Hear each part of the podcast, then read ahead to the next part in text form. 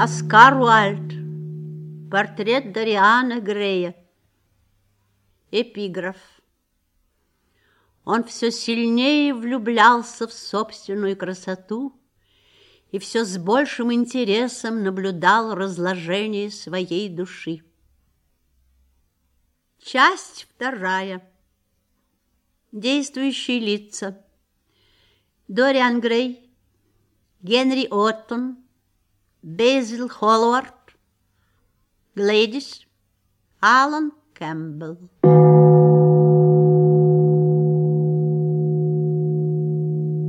Дриан, Дриан, да остановитесь же. А, это вы, Безил. Какая удача. Когда вы прошли мимо, я узнал вас. Или, вернее, вашу шубу, но все же сомневался. В таком тумане, милый мой Безил. Я даже эту улицу не узнаю. Думаю, что мой дом где-то здесь близко, но и в этом вовсе не уверен. У вас сегодня день рождения. Вы помните? Спасибо. 38 лет. Поздравляю. Я вас не видел целую вечность. Сегодня ночным поездом я уезжаю в Париж. Очень жаль. Хочу снять в Париже мастерскую и запереться в ней, пока не окончу одну вещь. Ну да я не о том хотел говорить. А вот и ваш подъезд. Позвольте мне войти на минуту. Но вы не опоздаете на поезд. Мне очень нужно перед отъездом с вами потолковать, Дариан. К тому же у меня еще уйма времени. Поезд отходит четверть первого, а сейчас еще только одиннадцать.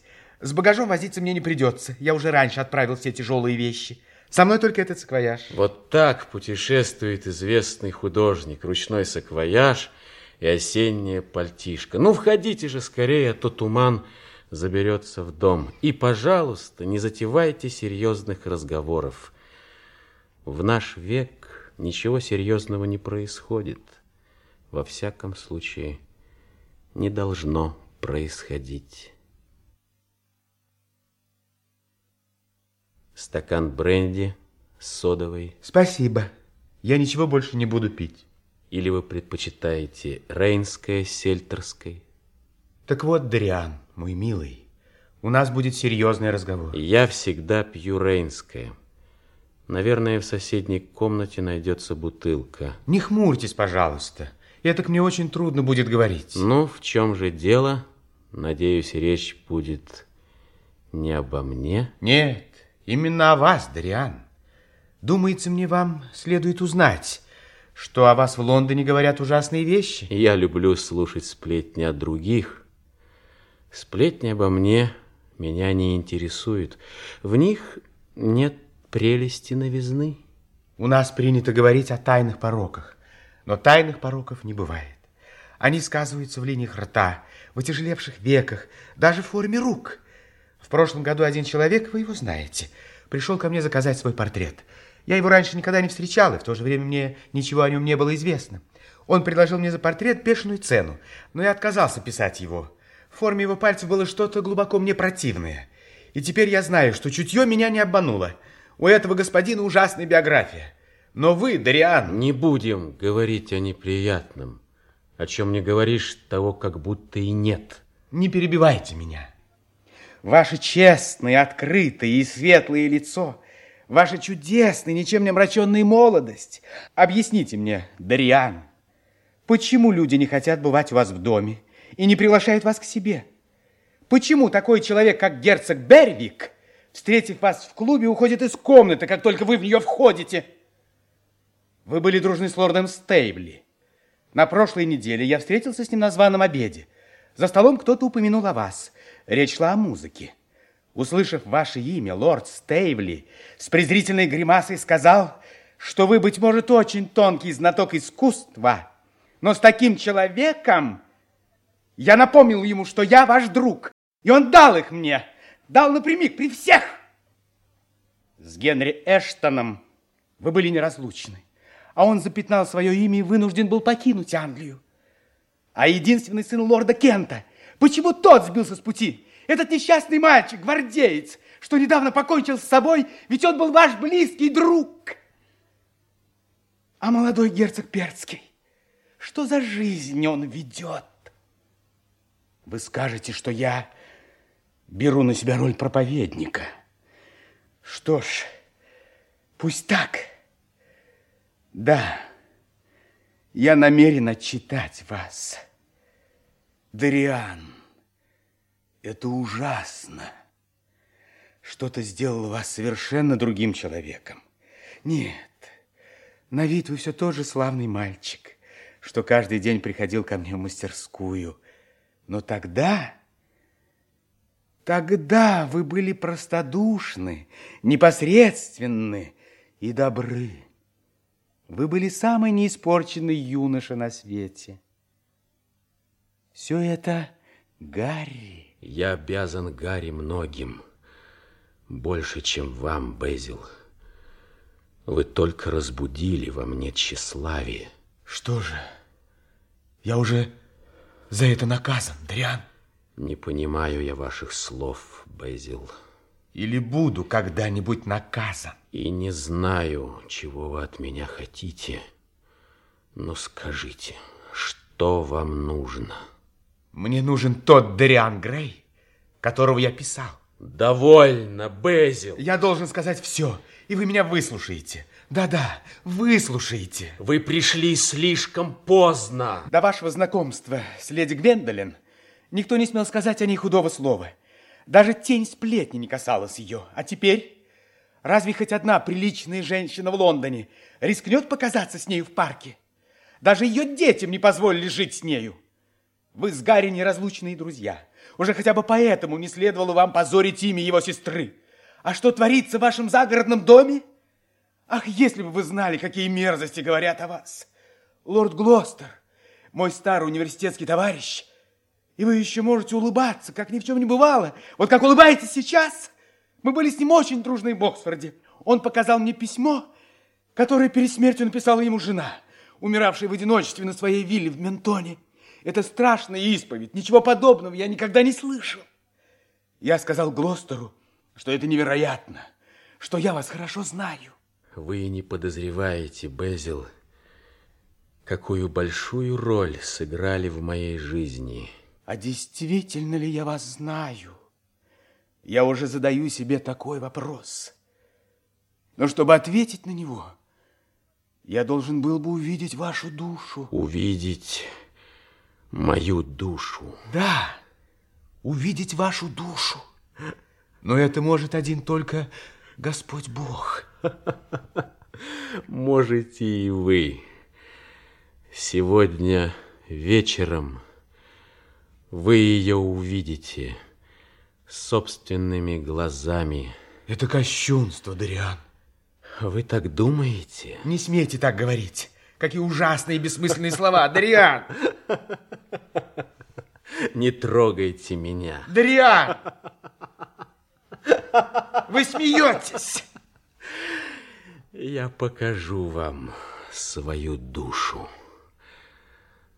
Договаривайте то, что вы еще имеете сказать.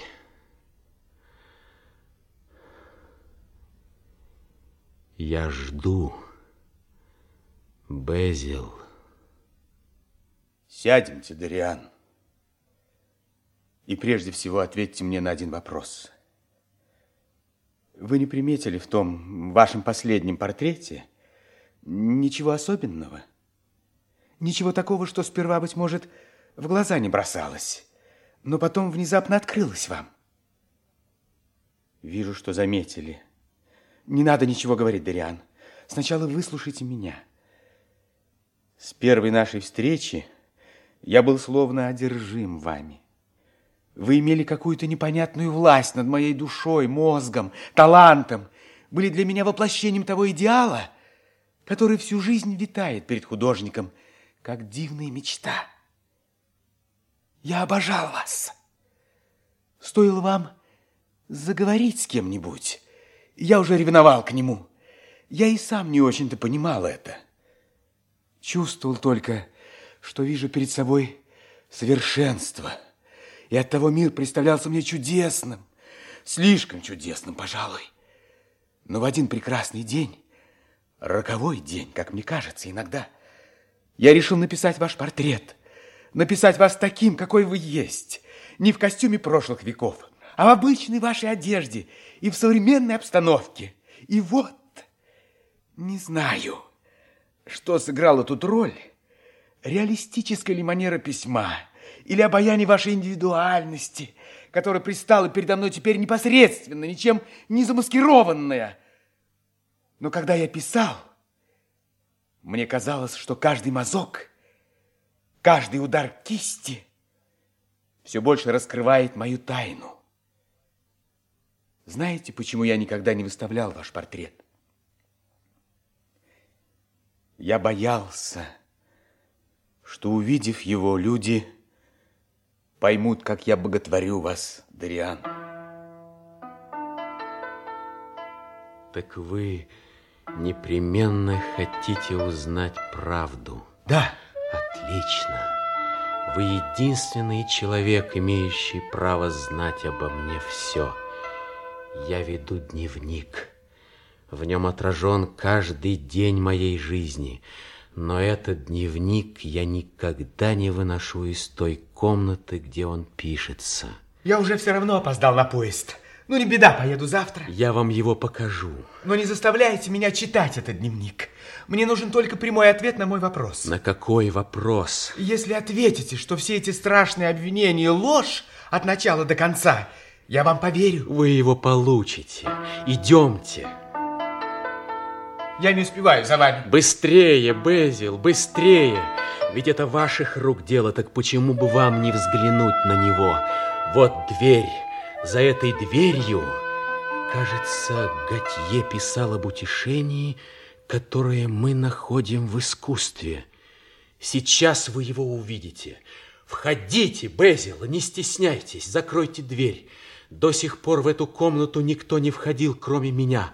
Ну же, довольно вам рассуждать о нравственном разложении. Значит, вы полагаете, Безил, что один только Бог видит душу человека. Снимите это покрывало, и вы увидите мою душу. Вы сошли с ума, Дариан. Или ломаете комедию? Не хотите? Ну так я сам это сделаю. Смотрите, какое великолепное покрывало, атласное, богато расшитое золотом, замечательный образец венецианского искусства конца XVIII века. Здесь я держу ваш портрет. Вот он. Что же это? Нет, это ваша фантазия. Не может быть. Я этого не писал. Вы не узнаете свой портрет? Никогда я, Холлорд, этого не писал. И рама та самая, заказанная по вашему рисунку. А вот и подпись. В левом углу длинные красные буквы, выведенные киноварью. Ваша рука... Портрет стоит в сырой комнате. В полотно проникла плесень. Нет, Безил. Или в красках, которыми я писал, оказалось едкое минеральное вещество. Вы же говорили мне, что уничтожили портрет. Это неправда. Он уничтожил меня. Подлое, бессовестное издевательство. Мерзкая карикатура. Это невозможно. Ах, разве есть в мире что-нибудь невозможное? Вы помните Сибилу Вейн, Безил, актрису, которая покончила жизнь самоубийством? Я узнал об этом позже, но в тот день, вернее, в ту ночь с портретом что-то произошло. Помню, Всю ночь я бродил по каким-то плохо освещенным улицам, мимо домов зловещего вида, под высокими арками, где царила черная тьма. Я подошел к своему дому лишь на рассвете. Небо теперь было чистейшего опалового цвета, и на его фоне крыши блестели, как серебро — в большом золоченном венецианском фонаре, похищенном, вероятно, с гондолы какого-нибудь дожа и висевшем теперь на потолке в просторном холле, еще горели три газовых рожка. Я погасил их и, бросив на стол шляпу и плащ, прошел через библиотеку к двери в спальню. В ту минуту, когда я уже взялся за ручку двери, Взгляд мой упал на портрет. Тогда он висел у меня в холле. При слабом свете, затененном желтыми шторами, лицо на портрете показалось мне изменившимся. Нет, Безил, это не была игра света. Я подошел к окну и раздвинул шторы. Яркий утренний свет залил комнату и разогнал причудливые тени, прятавшиеся по сумеречным углам. Однако в лице портрета по-прежнему заметна была какая-то странная перемена. Она даже стала явственней. В складке рта чувствовалась жестокость. Вернее, не чувствовалась, нет. В скользивших по полотну портрета ярких лучах солнца Складка жестокости у рта видна была так отчетливо, словно я смотрелся в зеркало после какого-то совершенного преступления. Видно, весть о смерти Сибилы Вейн дошла до него раньше, чем узнал о ней я. Так вот, я взял со стола овальное зеркало — один из многочисленных подарков лорда Генри, поглядел в него. Нет, мои губы не безобразила такая складка, как на портрете. Что же это могло значить?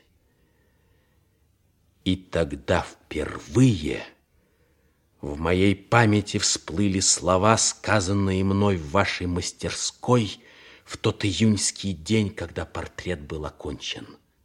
Я был тогда почти мальчик. Мы встретились, и вы тогда льстили мне. Вы научили меня гордиться моей красотой. Потом вы познакомили меня с вашим другом, и он объяснил мне, какой чудесный дар молодость. А вы написали с меня портрет. И в миг безумия я и сейчас не знаю, сожалеть мне об этом или нет. Я высказал желание. Или, пожалуй, это была молитва.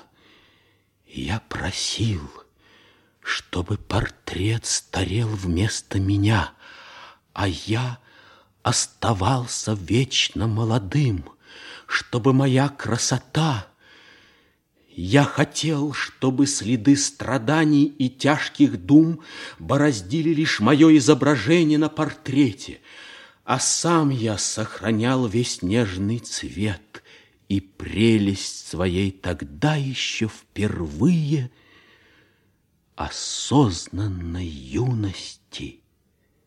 Смотрите, Безил, мое желание исполнилось. Разве вы не узнаете здесь свой идеал? Мой идеал?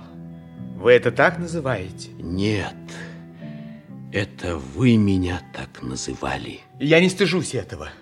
Я видел вас идеал. Да, я вас любил.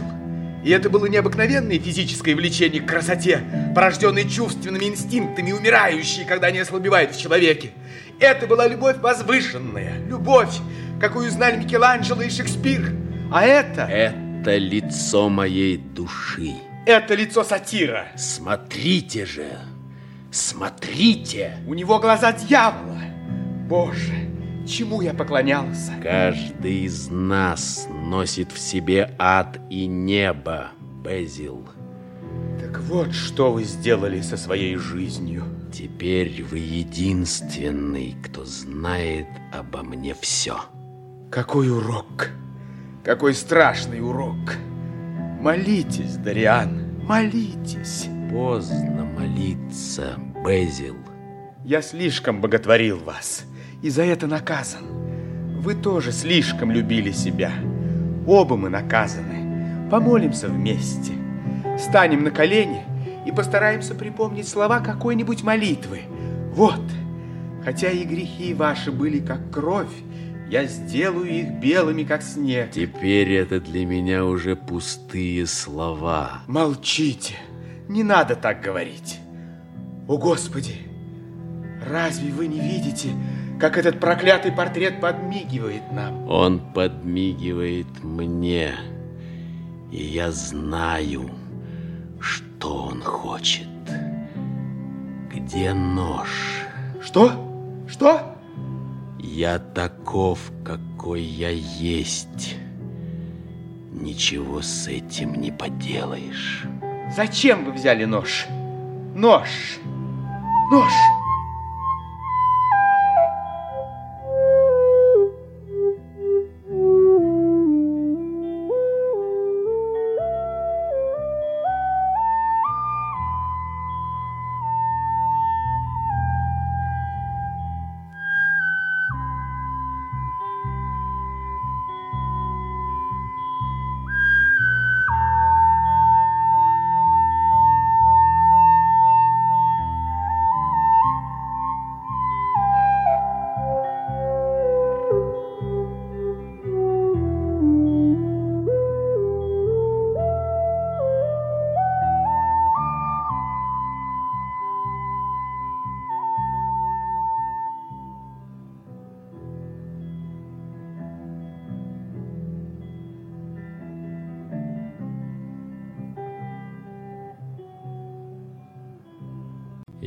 Красивые вещи, которые можно трогать, держать в руках.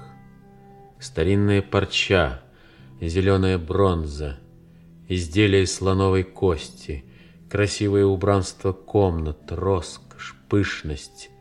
Все это доставляет столько удовольствия. Не так ли, Алан? Смотрите, вот образцы индийской кисии из Дели. Вот газ из Дакки, вот книги в переплетах из атласа, вуали из венгерских кружев, сицилийская парча и жесткий испанский бархат, вот грузинские изделия, вот японские золотисто-зеленые. Как печальна судьба вещей, созданных людьми. Как разрушает время все прекрасное — и неповторимое. Пойдемте, пойдемте, Алан. Я люблю бродить по галерее, по холодной и мрачной портретной галерее. Люблю всматриваться в портреты тех, чья кровь течет в моих жилах. Прошу вас, Филипп Герберт, Рассказывают, будто он был любимцем двора за свою красоту, которая недолго его украшала. А вот в красном камзоле, с золотым шитьем в украшенной бриллиантами мантии, в брызжах с золотым кантом, сэр Энтони Шерард, любовник Джованны Неаполитанской, леди Елизавета де Верре, правой руке цветок, в левой эмалевое ожерелье из белых и красных роз, на столике мандолина и яблоко, на остроносых башмачках зеленые розетки, удлиненные глаза с тяжелыми веками. Ох, какой гордый вид у этого красавца с каштановыми кудрями! Вы только взгляните, сколько дерзкого высокомерия в его позе! А вот и его жена, женщина в черном. Как все это в сущности любопытно. Джордж Уиллоуби, недоброе лицо, смуглое, мрачное, рот страстно жесткий, костлявые желтые руки, сплошь унизанные перстнями, тонкое кружево манжет. А вот и мать, женщина с лицом леди Гамильтон и влажными, словно омоченными в крови губами. Она улыбается нам с портрета, на котором художник изобразил ее вакханкой. В волосах ее виноградные листья, из чаши, которую она держит в руках, льется пурпурная влага. О, леди Джейн Франциска Эрелин Спиранца! Я не знаю, что унаследовал от других, постыдные пороки или неосуществленные желания, особые свойства темперамента или отравляющий микроб тщеславия, но зато я хорошо знаю, что унаследовал именно от тебя свою красоту. и страстную влюбленность в красоту других. Спасибо вам, Алан, что вы все-таки пришли. Вы очень добры. Прошу вас, Алан, садитесь. Грей, я дал себе слово никогда не переступать порог вашего дома. Речь идет о жизни и смерти и ни одного человека. Если бы вы не написали... Алан, Алан, там, наверху, в запертой комнате, куда кроме меня никто не может войти, сидит у стола мертвец. Он умер десять часов назад. Сидите спокойно и не смотрите на меня так. Кто этот человек? От чего и как он умер, это вас не касается. Вам только придется сделать вот что. Храните про себя ваши отвратительные тайны. Алан, эту тайну вам придется узнать. Мне вас очень жаль, Алан, но ничего не поделаешь. Мне это безразлично. Алан, вы человек ученый, специалист по химии и другим наукам. Вы обратились не по тому адресу, Грей. Вот только что перед вашим приходом я умирал от ужаса. Быть может, и вам когда-нибудь придется испытать подобный страх. Нет, нет, я не то хотел сказать. Вы с ума сошли, Дариан. А, наконец-то вы назвали меня Дариан. Я этого только и ждал. Повторяю, вы сумасшедший. Иначе не сделали бы мне этого страшного признания. Алан. Знать ничего не хочу о ваших дьявольских затеях. Пусть вы будете обесчещены, мне все равно. Я даже буду рад вашему позору. О, как вы смеете меня, особенно меня, просить впутаться в это отвратительное дело. Я думал, что вы лучше знаете людей, Дриан. Ваш друг, лорд Генри Оттон, многому научил вас, но психологии, видимо, он вас плохо учил. Вы слышали когда-нибудь, как звучит старинный японский инструмент семисен? Недавно я владел игрой на нем. Алан, это убийство. Я убил его. Вы не знаете, сколько я выстрадал из-за него. Прощайте, Дриан. Постойте, постойте. Выслушайте. Выслушайте меня. Выслушайте, Алан. Я вас прошу только проделать научный опыт. Никто не видел, как этот человек вошел в мой дом. Сейчас все уверены, что он в Париже. Вы должны уничтожить то, что заперто в той комнате, так уничтожить, чтоб следа от него не осталось. Вы же бываете в больницах, в моргах, и то, что вы там делаете, уже не волнует вас. Если бы вы где-нибудь в анатомическом театре или зловонной лаборатории увидели этого человека на обитом жестью столе, желобами для стока крови, вам бы и в голову не пришло, что вы делаете что-нибудь дурное. Напротив, вы бы, вероятно, считали, что работаете на благо человечества, обогащаете науку, удовлетворяете любознательность и так далее. То, о чем я вас прошу, вы делали много раз. Вы забыли, что я вам сказал. Вы обратились не по тому адресу, Грей. Мы были друзьями, Алан. О прошлом не вспоминайте, оно умерло. Иногда то, что мы считаем мертвым, долго еще не хочет умирать. Тот человек наверху не уходит. Он сидит у стола, нагнув голову, вытянув руки. Алан, умоляю вас. Незачем продолжать этот разговор. Так вы не согласны? Нет. Алан, я вас умоляю. Это бесполезно. Мне вас очень жаль, Алан, но другого выхода у меня нет. Вы сами меня к нему вынудили. Письмо уже написано. Вот оно. Я долго пытался вас щадить. Вы должны это признать. Но вы говорили со мной оскорбительно. Вы сами меня к этому вынудили. Да, Алан, пришла моя очередь диктовать условия. Они вам уже известны. Какая все-таки прелесть эта японская музыка. Но, но не впадайте в истерику. Дело совсем простое и должно быть сделано. Решайтесь. Ну же, Алан, решайтесь скорее.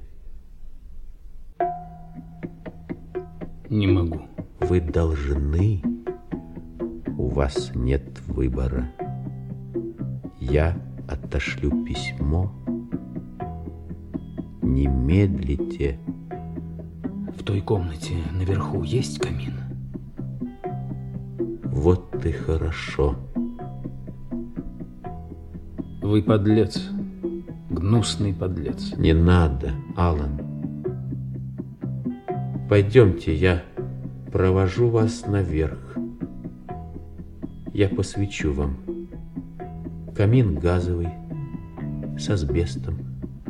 Осторожно, здесь ступенька. Вот мы и пришли.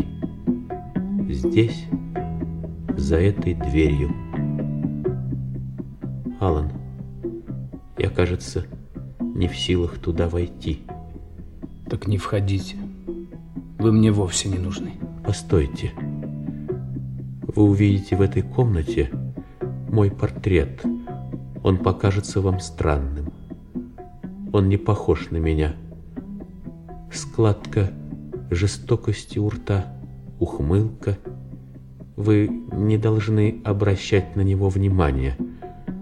Ах, Алан, хотел бы я, чтобы вы питали ко мне хоть тысячную долю того сострадания, какое я питаю к вам. Уходите, Грей. Еще не все. На одной руке портрета вы заметите отвратительную влагу, красную и блестящую, как будто полотно покрылось кровавым потом. Теперь все. Теперь вы второй человек, который знает обо мне все. А кто первый? Сколько времени займет ваш опыт, Алан? Часов пять. Значит, через пять часов мертвый человек, который сидит у стола, нагнув голову и вытянув руки, исчезнет.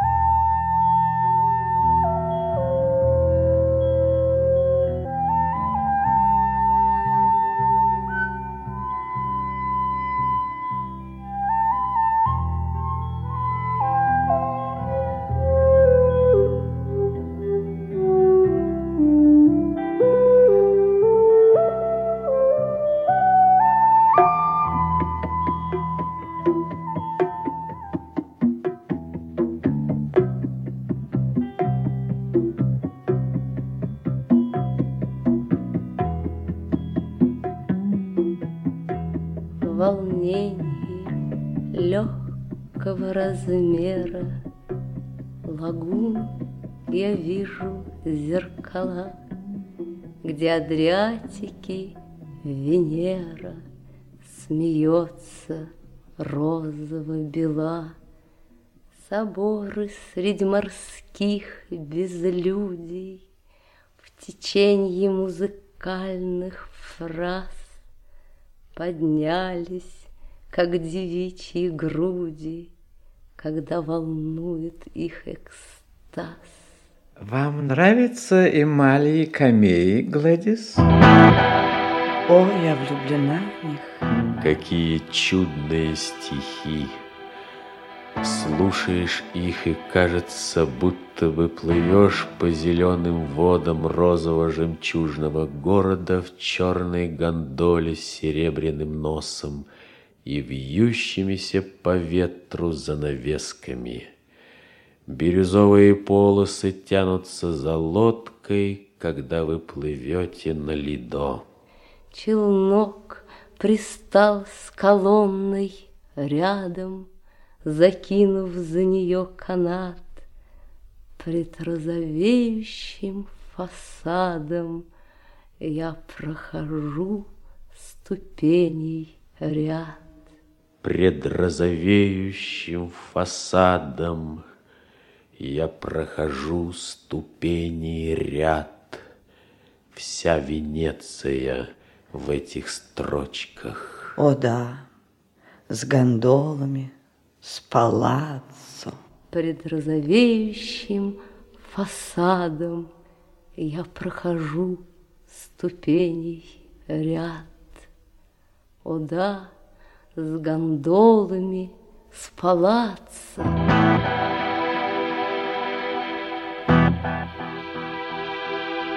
Надеюсь, Дриан рассказал вам, Глэдис, о моем проекте все окрестить по-новому. А я вовсе не хочу менять имя Гарри. Я довольна им. Милая Глэдис, я ни за что на свете не стал бы менять такие имена, как ваши и Дриана. Я имею в виду главным образом цветы, предметы, человека, называющего лопату лопатой, следовало бы заставить работать ею. Только на это он и годен. Меня ничуть не удивляет, Дариан, что Свет считает лорда Генри в высшей степени безнравственным человеком. Неужели? Вероятно, вы имеете в виду тот свет. С этим светом я в прекрасных отношениях. Ну что, мой милый, вы уже чувствуете себя лучше? За обедом вам как будто было не по себе. Ну а как, например, вас окрестить по-новому, Гарри? Принц Парадокс. Вот удачно придумано. Это ваша острота, Грей? Дарю ее вам. А что я с ней сделаю?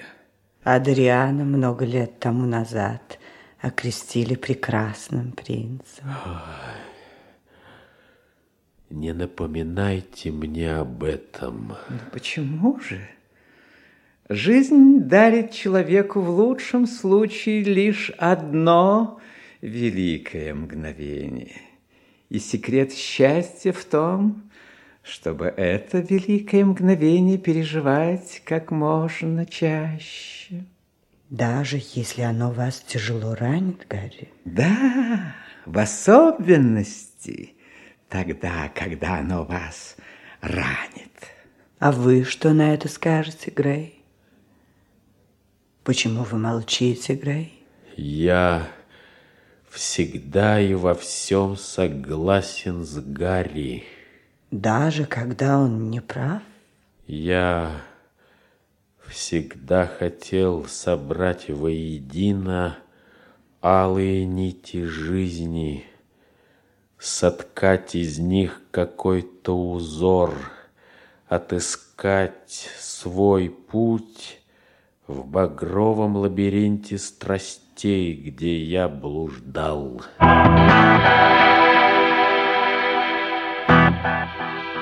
Парк теперь чудо как хорош. Сирень цветет так пышно. как цвела только в тот год, когда я впервые встретил вас в мастерской Холлорда. Нет, смерти я не боюсь.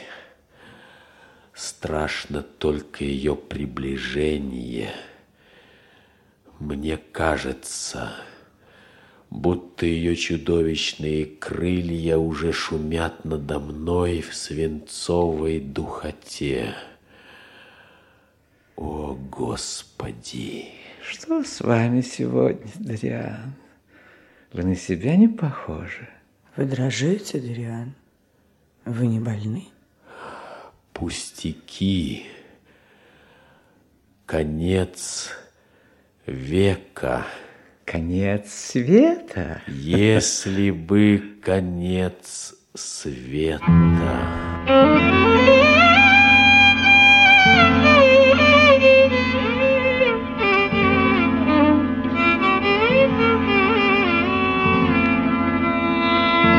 Ах, Дриан, не говорите мне, что вы исчерпали жизнь. Когда человек так говорит, знаете, что жизнь исчерпала его. Это дурное предзнаменование, Гарри. Очень дурное. Что именно? Ах, да, цветение сирени. Нет, это дурной знак, Гарри. Разве вы не видите, что какой-то человек прячется за деревьями, ждет меня вон там? Да, вижу. Это садовник, который действительно поджидает вас. Наверное, хочет узнать, какие цветы срезать к вечеру. Скажите ему, чтобы он срезал белые орхидеи. Нет, пусть половина будет розовых. Впрочем, белых совсем не нужно. Надо... Да чего же у вас нервы развинтились, мой милый? Непременно посоветуйтесь с моим врачом. Я чувствую, что случится что-то страшное. Быть может, со мной.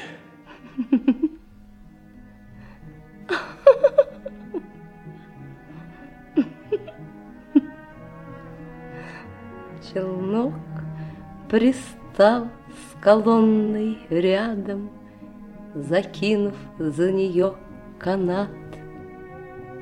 Пред розовеющим фасадом Я прохожу ступеней ряд. Пред розовеющим фасадом Я прохожу ступени ряд.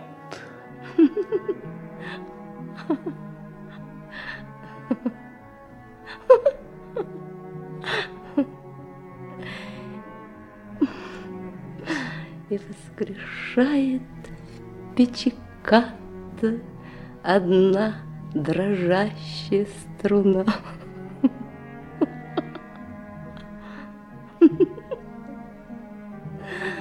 Смеющийся, как когда-то, Столицу песен и труда.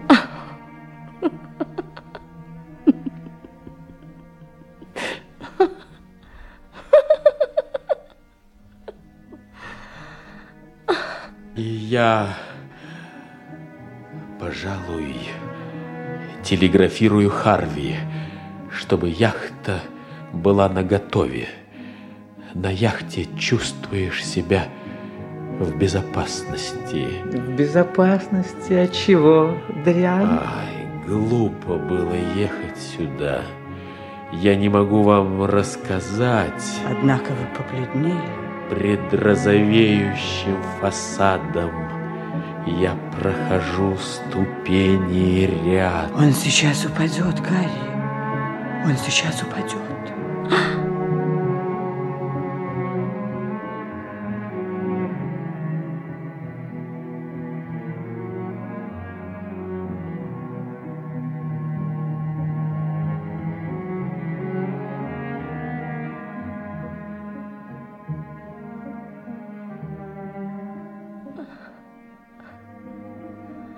Я вас люблю. Мое признание идет к семнадцати годам.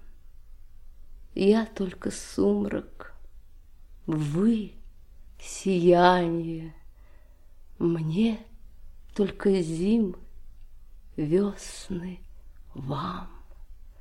Мои виски уже покрыли кладбище белые цветы, И скоро целый ворох лили сокроет все мои мечты. Уже звезда моя прощальным Вдали сияет мне лучом. Уже на холме погребальном Я вижу мой последний дом. Но если бы вы подарили Мне поцелуй один, как знать, Я мог бы и в глухой могиле Спокойным сердцем отдыхать. Взгляните, какая большая, желтая, как мед, луна плывет в сумеречном небе. Она ждет, чтобы вы очаровали ее своей музыкой, и под звуки ее она подойдет поближе к земле. Лорд Генри а вам не приходило в голову, что Безила могли убить? Тот человек, с которым убежала моя жена, чудесно играл сонаты Шумана. Бедная Виктория. Я был к ней очень привязан, без нее в доме так пусто. Вы видели мое последнее приобретение? Иванский попугай. Изысканная птица. Серые крылья, розовый хохолок. Коснитесь пальцами его спинки. Кстати, что стало с вашим чудесным портретом? А, припоминаю. Вы говорили мне несколько лет назад, что отправили его в Селби. И он не то затерялся в дороге, не то его украли. Что же он так и не нашелся? А вы объявляли в газетах о пропаже? Это следовало сделать. Вероятно, объявлял. Ну да бог с ним, с портретом. Какая жалость. Это был настоящий шедевр. Словно образ печали, бездушный тот лик. Я жалею, что позировал для него. Не люблю я вспоминать о нем. Постойте, как же это? Словно образ печали, бездушный тот лик. А между прочим, Дариан, что пользы человеку приобрести весь мир, если он теряет, э, да, если он теряет собственную душу? Почему вы задаете мне такой вопрос, Гарри? Мой милый, я спросил, потому что надеялся получить ответ. Только и всего. Вообразите, дождливый воскресный день, жалкая фигура христианина в Макинтоше. Я слышал эту фразу от уличного проповедника, когда проходил через парк у мраморной арки. Я хотел сказать этому пророку, что душа есть только у искусства, а у человека ее нет. Не говорите так, Гарри. Душа у человека есть. Это нечто до ужаса реальное. Ее можно купить, продать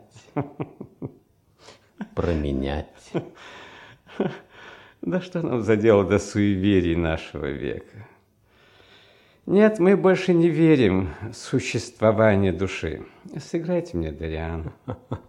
Ее можно отравить или спасти. Не хотите играть? Ну, тогда поедем в клуб. Мы сегодня очень хорошо провели вечер, и надо окончить его также. Скоро одиннадцать. А я хочу пораньше лечь спать.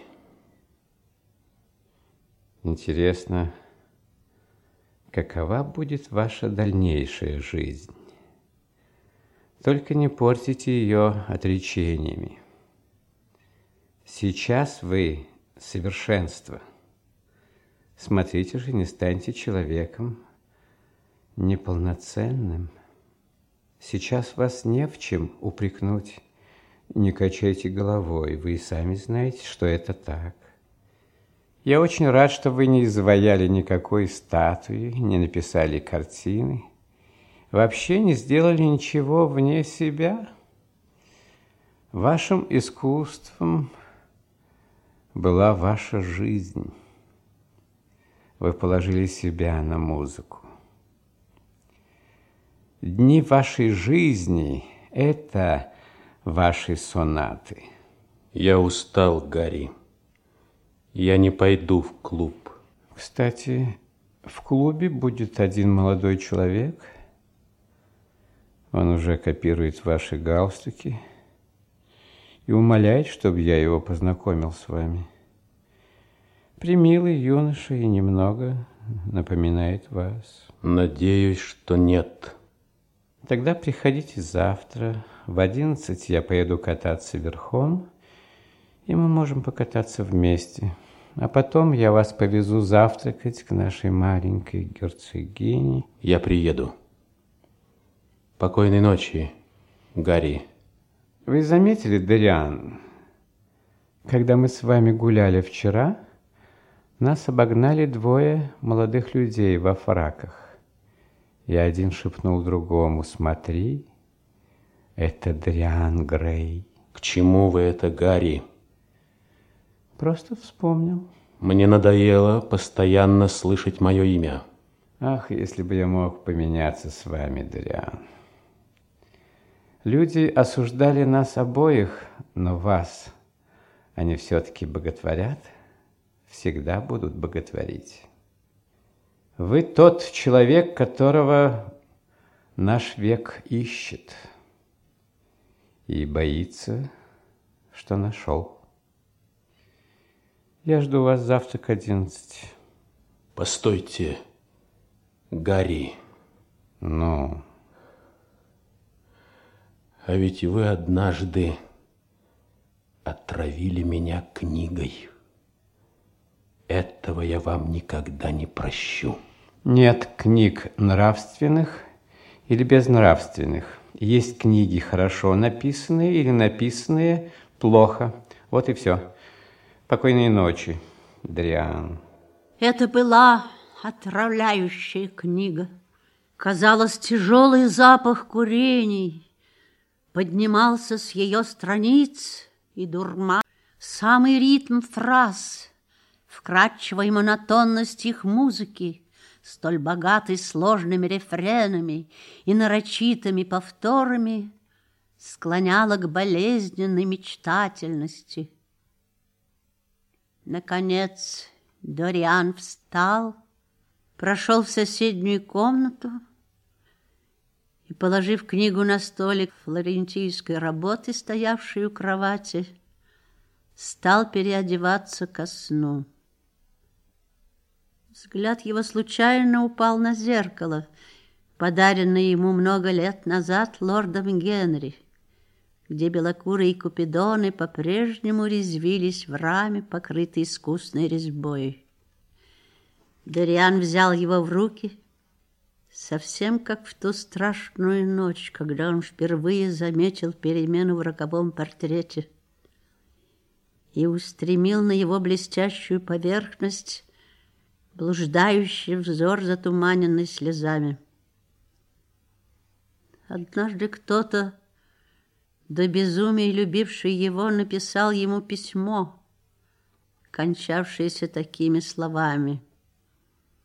«Мир стал иным, потому что в него пришли вы, созданную из слоновой кости и золота. Изгиб ваших губ переделает заново историю мира. Эти идолопоклоннические слова вспомнились сейчас Дориану, и он много раз повторил их про себя. Но в следующую минуту ему стало противно собственная красота, и, швырнув зеркало на пол, он раздавил его каблуком на серебряные осколки. Это красота его погубила красота и вечная молодость, которую он себе вымолил. Если бы не они, его жизнь была бы чиста. Красота оказалась только маской, молодость насмешкой. Новая жизнь, жизнь, начатая сначала. Вот чего хотел Дориан, вот к чему стремился – и уверял себя, что она уже началась. Во всяком случае, он пощадил невинную девушку и никогда больше не будет соблазнять невинных. Он будет жить честно. Если жизнь его Дориана станет чистой, то, может быть, всякий след пороков и страстей изгладится с лица портрета. А вдруг эти следы уже и сейчас исчезли? Надо пойти, взглянуть. Он взял со стола лампу и тихонько пошел наверх. Когда он отпирал дверь, Радостная улыбка пробежала по его удивительно молодому лицу и осталась на губах. Да, он станет другим человеком. Этот мерзкий портрет, который приходится теперь прятать от всех, не будет больше держать его в страхе. Он чувствовал, что с души, наконец, свалилась страшная тяжесть. Он вошел, тихо ступая, запер за собой дверь, как всегда, и сорвал с портрета пурпурное покрывало. Крик возмущения и боли вырвался у него. Никакой перемены только выражение глаз было теперь что-то хитрое, да губы кривила лицемерная усмешка. Человек на портрете был все так же отвратителен, даже отвратительнее прежнего, и красная влага на его руке казалась еще ярче, еще более была похожа на свежепролитую кровь. Дориан задрожал. Значит, только пустое тщеславие побудило его совершить единственное в его жизни доброе дело. Или жажда новых ощущений, или стремление порисоваться, которое иногда толкает нас на поступки благороднее нас самих. Или все это вместе? А почему кровавое пятно стало больше? Оно расползалось по морщинистым пальцам, распространялось подобно какой-то страшной болезни. Кровь была и на ногах портрета. Не капала ли она с руки? Она была и на другой руке, той, которая не держала ножа убившего художника. Что же делать? Что же делать? Мысль о портрете отравила ему не одну минуту радости, омрачила меланхолией даже его страсти. Портрет этот как бы его совесть, Да, совесть, и надо его уничтожить. Дориан осмотрелся и увидел нож, которым он убил Безела. Этот нож убил художника, так пусть же он сейчас убьет и его творение, и все, что с ним связано. Он убьет прошлое, и когда прошлое умрет, Дориан будет свободен. Он покончит со сверхъестественной жизнью души в портрете. И когда прекратятся эти зловещие предостережения, он вновь обретет покой. Дориан схватил нож и вонзил его в портрет. Раздался громкий крик и стук от падения чего-то тяжелого. Этот крик смертной муки был так ужасен, что проснувшиеся слуги в испуге выбежали из своих комнат. Прождав минут пятнадцать, они втроем на цыпочках пошли наверх. Постучали, но никто не откликнулся. Они стали громко звать Дориана, но все было безмолвно наверху. Наконец, после тщетных попыток взломать дверь, они полезли на крышу и спустились оттуда на балкон. Окна легко поддались, задвижки были старые. Войдя в комнату, они увидели на стене великолепный портрет своего хозяина во всем блеске его дивной молодости и красоты. А на полу с ножом в груди лежал мертвый человек во фраке, Лицо у него было морщинистое, увядшее, отталкивающее. И только по кольцам на руках слуги узнали, кто...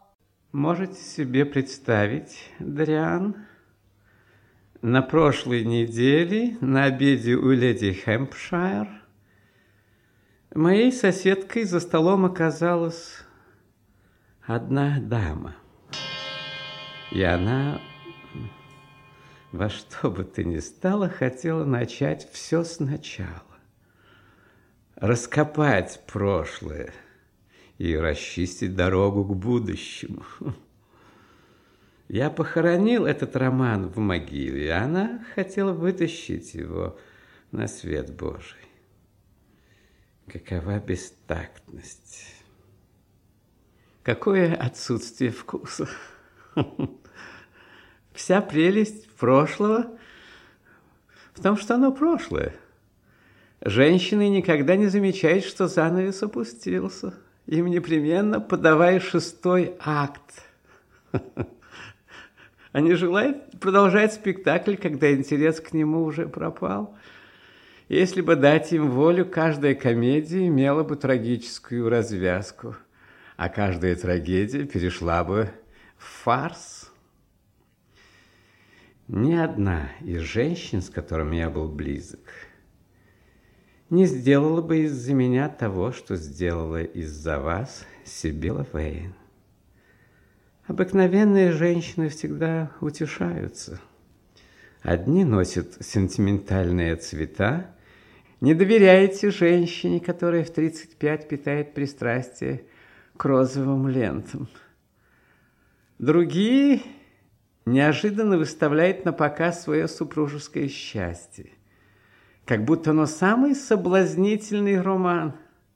Кроме того, ничто так не льстит женскому тщеславию, как репутация грешницы.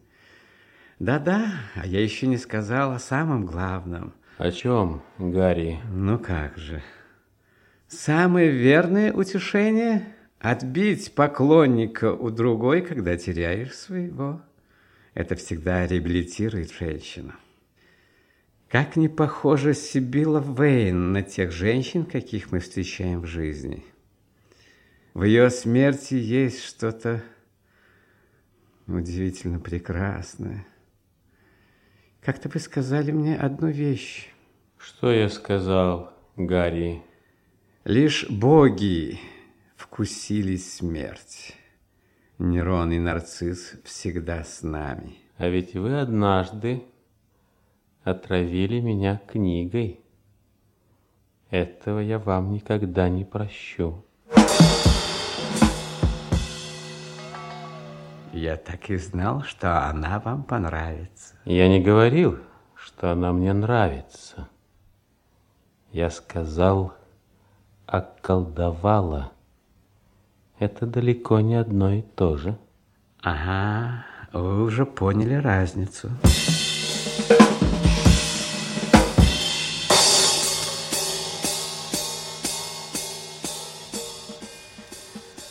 Если говорить о форме, прообразом всех искусств является искусство музыки.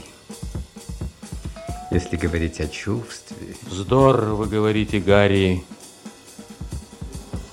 Никогда не видел вас в сильном гневе. Но представляю, как вы в нем интересны.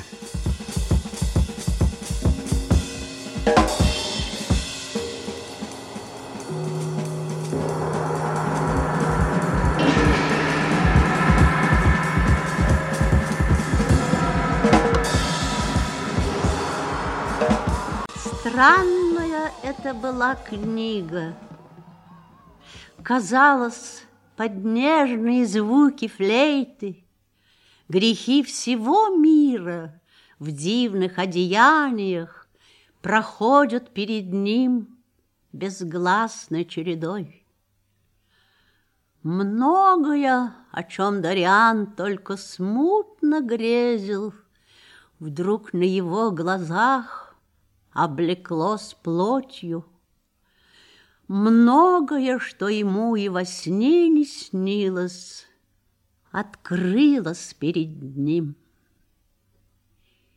Единственный герой ее, молодой парижанин, всю жизнь был занят только тем, что пытался воскресить страсти и умонастроения всех прошедших веков, чтобы самому пережить то, через что прошла мировая душа. Он мечтал создать новую философию жизни, у которой будет свое разумное основание, и высший смысл видел в одухотворении чувств и ощущений. Дориану он казался прототипом его самого, а вся книга — истории его жизни, написанной раньше, чем он ее прожил. Ему были близки и понятны все те странные и страшные образы, что прошли на арене мира и сделали грех столь соблазнительным, а зло столь утонченным. Но порой трудно было решить, что он читал. Описание религиозных экстазов какого-нибудь святого или бесстыдные признания современного грешника.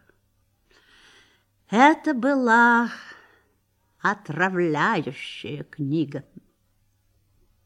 В седьмой главе парижанин рассказывал, как он в обличии Тиберия, увенчанный лаврами, предохраняющими от молнии, сиживал в саду на Капри и читал бесстыдные книги Элефантиды, а вокруг него важно прохаживались павлины и карлики, и флейтист дразнил кадильщика Фимиама. Он был и калигулой, бражничал в конюшнях с наездниками в зеленых туниках и ужинал из яслей слоновой кости вместе со своей лошадью, украшенной бриллиантовой повязкой на лбу. Он был домицианом, и, бродя по коридору, облицованному плитами из полированного мрамора, угасшим взором искал в них отражение кинжала, которому суждено было пресечь его дни. И томился тоской, страшным недугом тех, кому жизнь ни в чем не отказывала.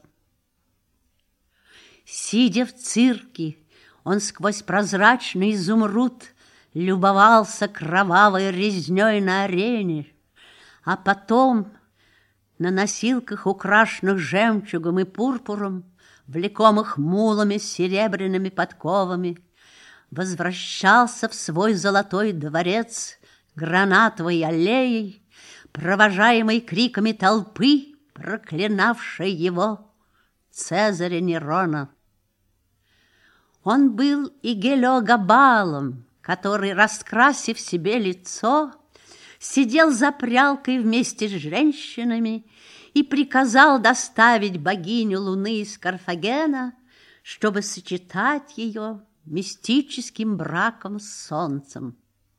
Как красиво была когда-то жизнь!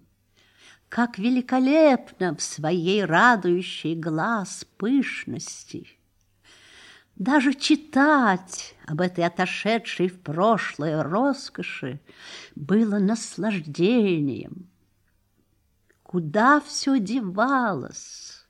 Где дивное одеяние шафранового цвета с изображением битвы богов, сотканные смуглыми девами для Афины Паллады? Где Вилариум, натянутый по приказу Цезаря над римским Колизеем? Это громадное алое полотно, на котором было изображено звездное небо, и Аполлон на своей колеснице с белыми конями в золотой упряжи. Где погребальный покров короля Хильперика, усеянный тремя сотнями золотых пчел? или фантастические покои в Реймском дворце королевы Иоанны Бургундской. На их стенах были вышиты 1321 попугай и 561 бабочка. На крыльях у птиц красовался герб короля, а на крыльях у бабочек герб королевы – и все из чистого золота. Где-то одежда принца Карла Орлеанского, на рукавах которой были выписаны стихи, начинавшиеся словами «Сударыня, я очень счастлив», и музыка к ним, причем нотные линейки, были вышиты золотом, а каждый нотный знак четырьмя жемчужинами. Вновь и вновь перечитывал Дориан главу за главой. Как на каких-то удивительных гобеленах или эмалях искусной работы на страницах книги являлись ему прекрасные и жуткие лики тех, кого присыщенность, порок и кровожадность превратили в чудовищ или безумца. Филиппо, герцог Миланской, убивший свою жену и намазавший ей губы алым ядом, чтобы ее любовник вкусил смерть с мертвых уст той, кого он ласкал. Джан Мария Висконти, травивший людей собаками – когда он был убит, труп его усыпала розами любившей его Гетера. Эзелин, чью меланхолию рассеивало только зрелище смерти. Он был одержим страстью крови, как другие одержимы страстью к красному вину. По преданию, Он был сыном дьявола и обманул своего отца, играя с ним в кости на собственную душу. Джан Батиста Чибо, в насмешку именовавший себя невинным, чьи истощенные жилы индус-лекарь влил кровь трех юношей. Петро Риарио, чья красота равнялась только его развращенности. Он принимал Леонору Арагонскую в шатре из алого шелка и велел позолотить мальчика, который должен был на перу изображать Ганимеда. Эпоха Возрождения знала необычайные способы отравления. Отравляла с помощью шлема или зажженного факела, вышитой перчатки или драгоценного веера, розовых мускусных шариков янтарного ожерелья. А Дориан Грей был отравлен книгой и в иные минуты зло было для него лишь одним из средств осуществления того, что он считал красотой жизни.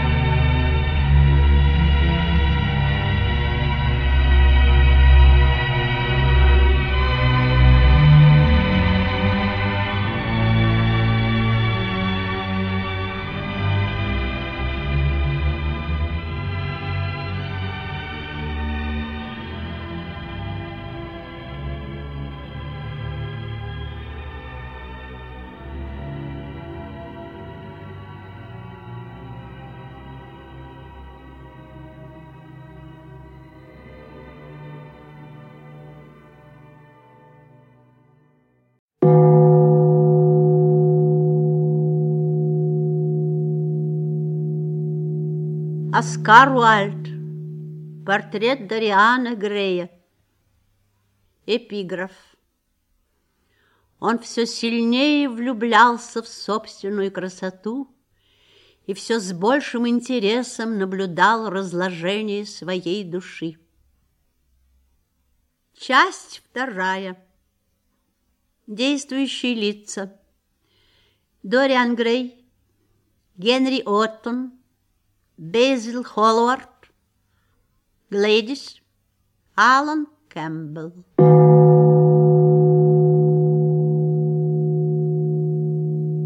Дриан, Дриан, да остановитесь же. А, это вы, Безил. Какая удача. Когда вы прошли мимо, я узнал вас. Или, вернее, вашу шубу, но все же сомневался. В таком тумане, милый мой Безил. Я даже эту улицу не узнаю. Думаю, что мой дом где-то здесь близко, но и в этом вовсе не уверен. У вас сегодня день рождения. Вы помните? Спасибо. 38 лет. Поздравляю. Я вас не видел целую вечность. Сегодня ночным поездом я уезжаю в Париж. Очень жаль. Хочу снять в Париже мастерскую и запереться в ней, пока не окончу одну вещь. Ну да я не о том хотел говорить. А вот и ваш подъезд. Позвольте мне войти на минуту. Но вы не опоздаете на поезд. Мне очень нужно перед отъездом с вами потолковать, Дариан. К тому же у меня еще уйма времени. Поезд отходит четверть первого, а сейчас еще только одиннадцать. С багажом возиться мне не придется. Я уже раньше отправил все тяжелые вещи. Со мной только этот саквояж. Вот так путешествует известный художник. Ручной саквояж и осенняя пальтишка. Ну, входите же скорее, а то туман заберется в дом. И, пожалуйста, не затевайте серьезных разговоров. В наш век ничего серьезного не происходит. Во всяком случае, не должно происходить. Стакан бренди с содовой. Спасибо. Я ничего больше не буду пить. Или вы предпочитаете рейнское сельтерской? Так вот, Дариан, мой милый, у нас будет серьезный разговор. Я всегда пью рейнское. Наверное, в соседней комнате найдется бутылка. Не хмурьтесь, пожалуйста. Это к мне очень трудно будет говорить. Ну, в чем же дело? Надеюсь, речь будет не обо мне? Нет, именно о вас, Дариан. Думается, мне вам следует узнать, что о вас в Лондоне говорят ужасные вещи. Я люблю слушать сплетни от других. Сплетни обо мне меня не интересуют. В них нет прелести новизны. У нас принято говорить о тайных пороках, но тайных пороков не бывает. Они сказываются в линиях рта, в отяжелевших веках, даже в форме рук. В прошлом году один человек, вы его знаете, пришел ко мне заказать свой портрет. Я его раньше никогда не встречал, и в то же время мне ничего о нем не было известно. Он предложил мне за портрет бешеную цену, но я отказался писать его. В форме его пальцев было что-то глубоко мне противное.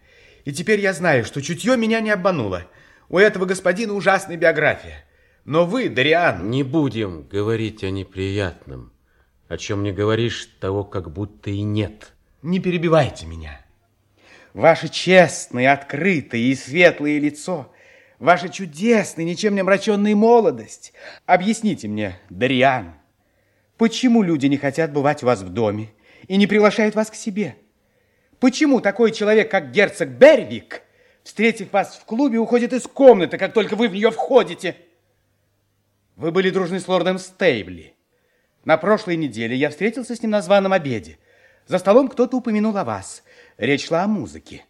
Услышав ваше имя, лорд Стейвли с презрительной гримасой сказал, что вы, быть может, очень тонкий знаток искусства, но с таким человеком я напомнил ему, что я ваш друг, и он дал их мне, дал напрямик при всех.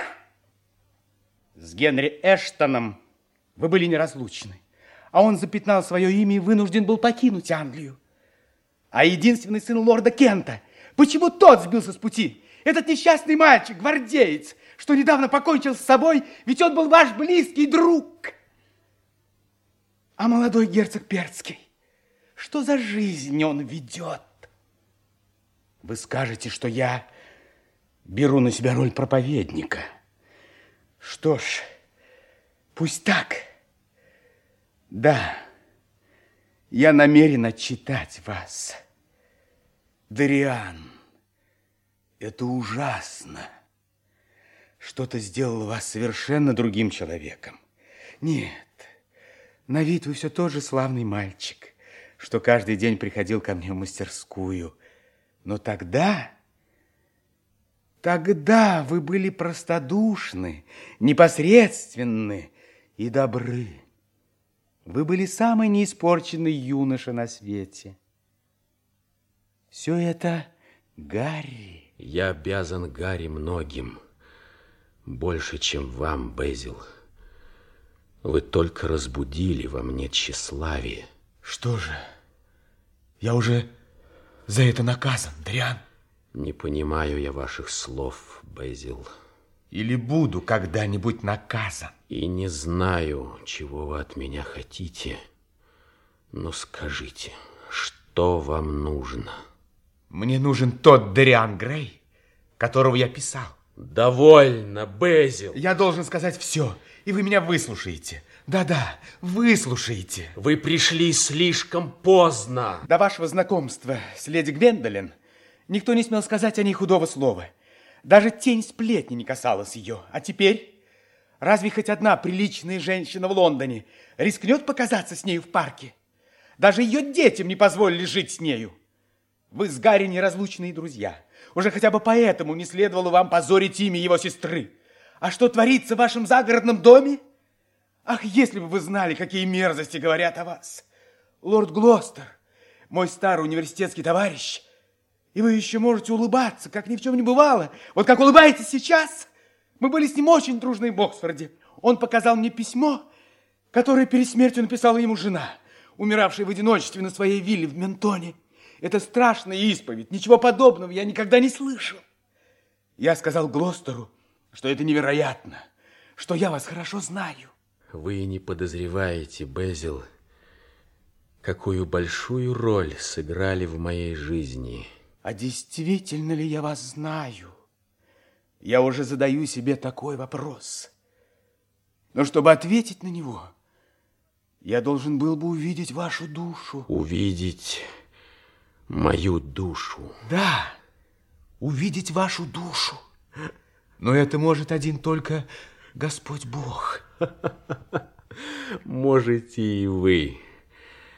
Сегодня вечером вы ее увидите собственными глазами.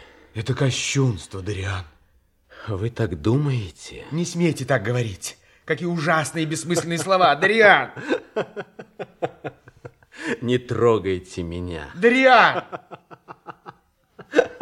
Вы смеетесь! Я покажу вам свою душу. Договаривайте то, что вы еще имеете сказать.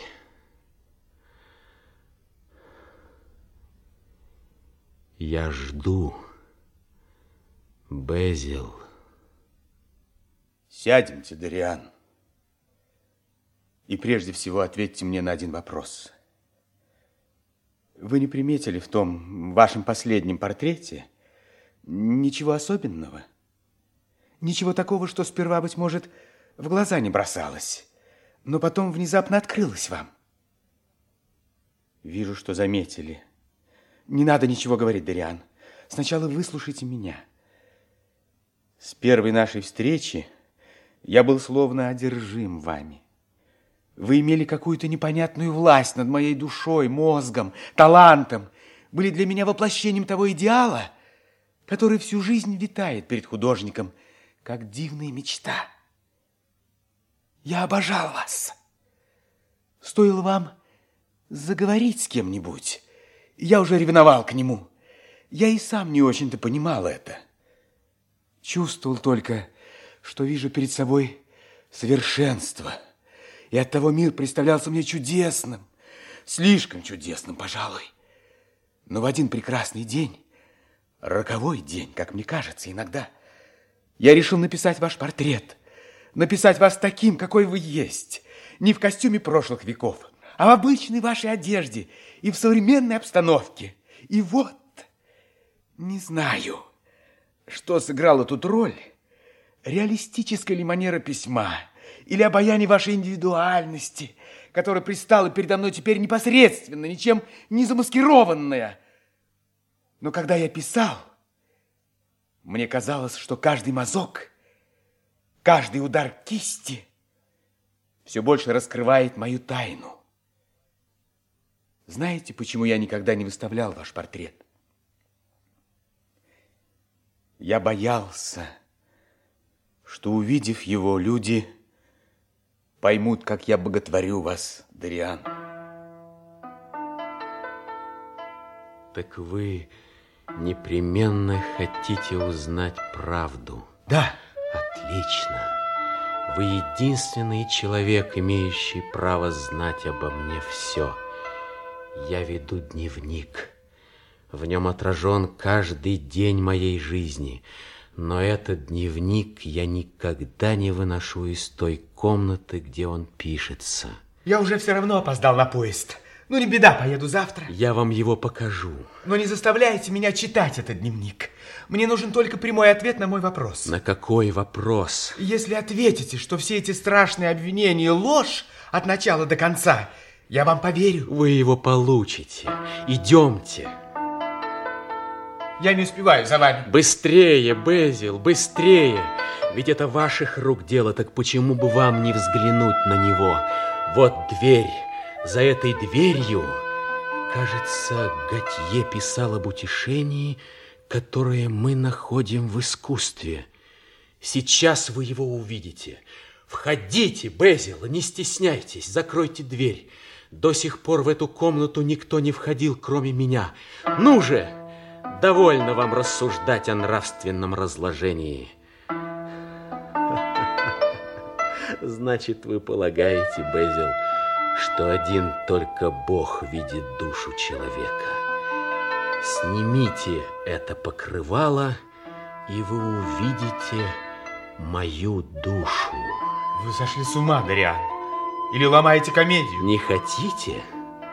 Ну так я сам это сделаю. Смотрите, какое великолепное покрывало, атласное, богато расшитое золотом, замечательный образец венецианского искусства конца XVIII века. Здесь я держу ваш портрет. Вот он. Что же это? Нет, это ваша фантазия. Не может быть. Я этого не писал. Вы не узнаете свой портрет? Никогда я, Холлорд, этого не писал. И рама та самая, заказанная по вашему рисунку. А вот и подпись. В левом углу длинные красные буквы, выведенные киноварью. Ваша рука... Портрет стоит в сырой комнате. В полотно проникла плесень. Нет, Безил. Или в красках, которыми я писал, оказалось едкое минеральное вещество. Вы же говорили мне, что уничтожили портрет. Это неправда. Он уничтожил меня. Подлое, бессовестное издевательство. Мерзкая карикатура. Это невозможно. Ах, разве есть в мире что-нибудь невозможное? Вы помните Сибилу Вейн, Безил, актрису, которая покончила жизнь самоубийством? Я узнал об этом позже, но в тот день, вернее, в ту ночь с портретом что-то произошло. Помню, всю ночь я бродил по каким-то плохо освещенным улицам, мимо домов зловещего вида, под высокими арками, где царила черная тьма. Я подошел к своему дому лишь на рассвете. Небо теперь было чистейшего опалового цвета, и на его фоне крыши блестели, как серебро. В большом золоченном венецианском фонаре, похищенном, вероятно, с гондолы какого-нибудь дожа и висевшем теперь на потолке в просторном холле, еще горели три газовых рожка. Я погасил их и, бросив на стол шляпу и плащ, прошел через библиотеку к двери в спальню. В ту минуту, когда я уже взялся за ручку двери, Взгляд мой упал на портрет. Тогда он висел у меня в холле. При слабом свете, затененном желтыми шторами, лицо на портрете показалось мне изменившимся. Нет, Безил, это не была игра света. Я подошел к окну и раздвинул шторы. Яркий утренний свет залил комнату и разогнал причудливые тени, прятавшиеся по сумеречным углам. Однако в лице портрета по-прежнему заметна была какая-то странная перемена. Она даже стала явственней. В складке рта чувствовалась жестокость. Вернее, не чувствовалась, нет. В скользивших по полотну портрета ярких лучах солнца Складка жестокости у рта видна была так отчетливо, словно я смотрелся в зеркало после какого-то совершенного преступления. Видно, весть о смерти Сибилы Вейн дошла до него раньше, чем узнал о ней я. Так вот, я взял со стола овальное зеркало один из многочисленных подарков лорда Генри, поглядел в него. Нет, мои губы не безобразила такая складка, как на портрете. Что же это могло значить? И тогда впервые в моей памяти всплыли слова, сказанные мной в вашей мастерской – в тот июньский день, когда портрет был окончен. Я был тогда почти мальчик. Мы встретились, и вы тогда льстили мне. Вы научили меня гордиться моей красотой. Потом вы познакомили меня с вашим другом, и он объяснил мне, какой чудесный дар молодость. А вы написали с меня портрет. И в миг безумия я и сейчас не знаю, сожалеть мне об этом или нет. я высказал желание, или, пожалуй, это была молитва. Я просил, чтобы портрет старел вместо меня, а я оставался вечно молодым, чтобы моя красота... Я хотел, чтобы следы страданий и тяжких дум бороздили лишь мое изображение на портрете, а сам я сохранял весь нежный цвет и прелесть своей тогда еще впервые осознанной юности. Смотрите, Безил, мое желание исполнилось. Разве вы не узнаете здесь свой идеал? Мой идеал? Вы это так называете? Нет, это вы меня так называли. Я не стыжусь этого. Я видел в вас идеал. Да, я вас любил. И это было необыкновенное физическое влечение к красоте, порожденное чувственными инстинктами, умирающей, когда они ослабевают в человеке. Это была любовь возвышенная, любовь, какую знали Микеланджело и Шекспир. А это... Это лицо моей души. Это лицо сатира. Смотрите же, смотрите. У него глаза дьявола. Боже, чему я поклонялся? Каждый из нас носит в себе ад и небо, Безил. Так вот, что вы сделали со своей жизнью. Теперь вы единственный, кто знает обо мне все. Какой урок! Какой страшный урок! Молитесь, Дариан, молитесь. Поздно молиться, Безил. Я слишком боготворил вас, и за это наказан. Вы тоже слишком любили себя. Оба мы наказаны. Помолимся вместе. Станем на колени и постараемся припомнить слова какой-нибудь молитвы. Вот, хотя и грехи ваши были как кровь, я сделаю их белыми, как снег. Теперь это для меня уже пустые слова. Молчите. Не надо так говорить. О, Господи! Разве вы не видите, как этот проклятый портрет подмигивает нам? Он подмигивает мне. И я знаю, что он хочет. Где нож? Что? Что? Я таков, какой я есть. Ничего с этим не поделаешь. Зачем вы взяли нож? Нож! Нож!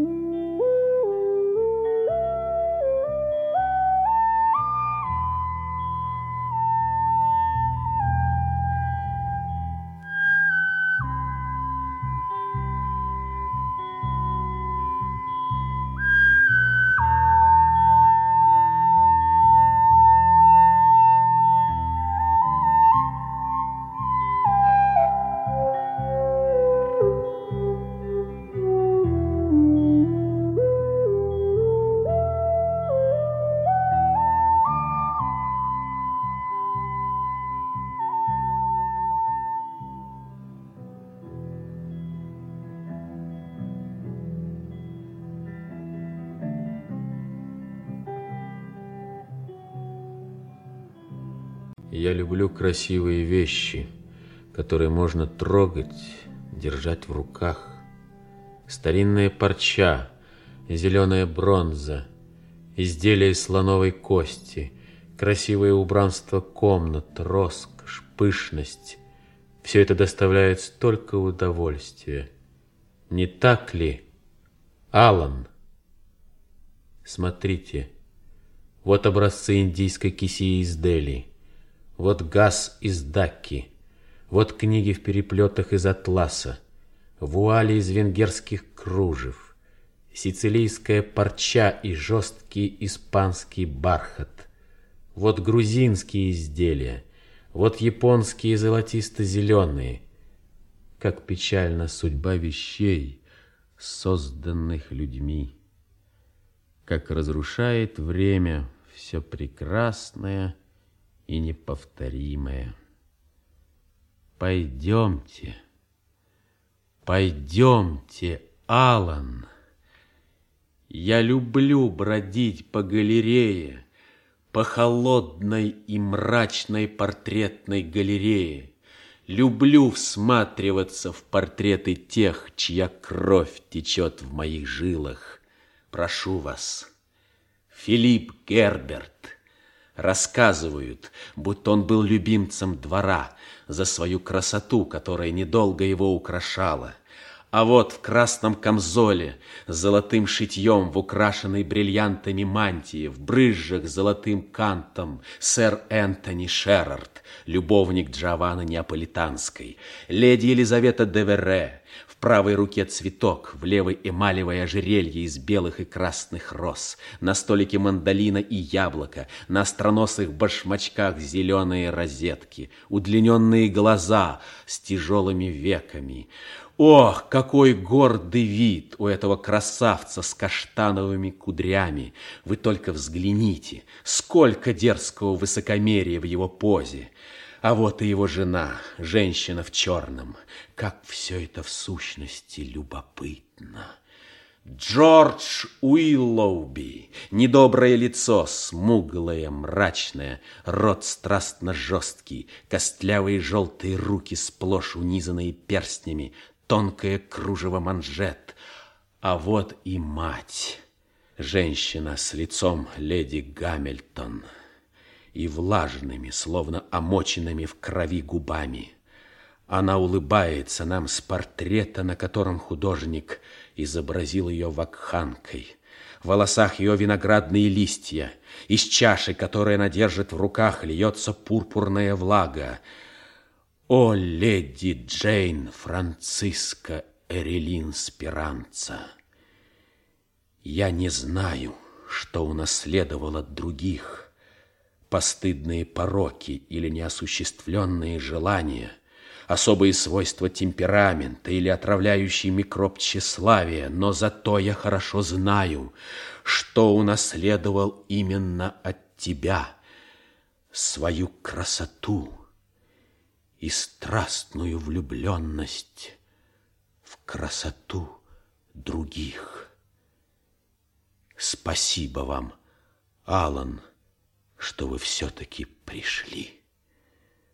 Вы очень добры. Прошу вас, Алан, садитесь. Грей, я дал себе слово никогда не переступать порог вашего дома. Речь идет о жизни и смерти и ни одного человека. Если бы вы не написали... Алан, Алан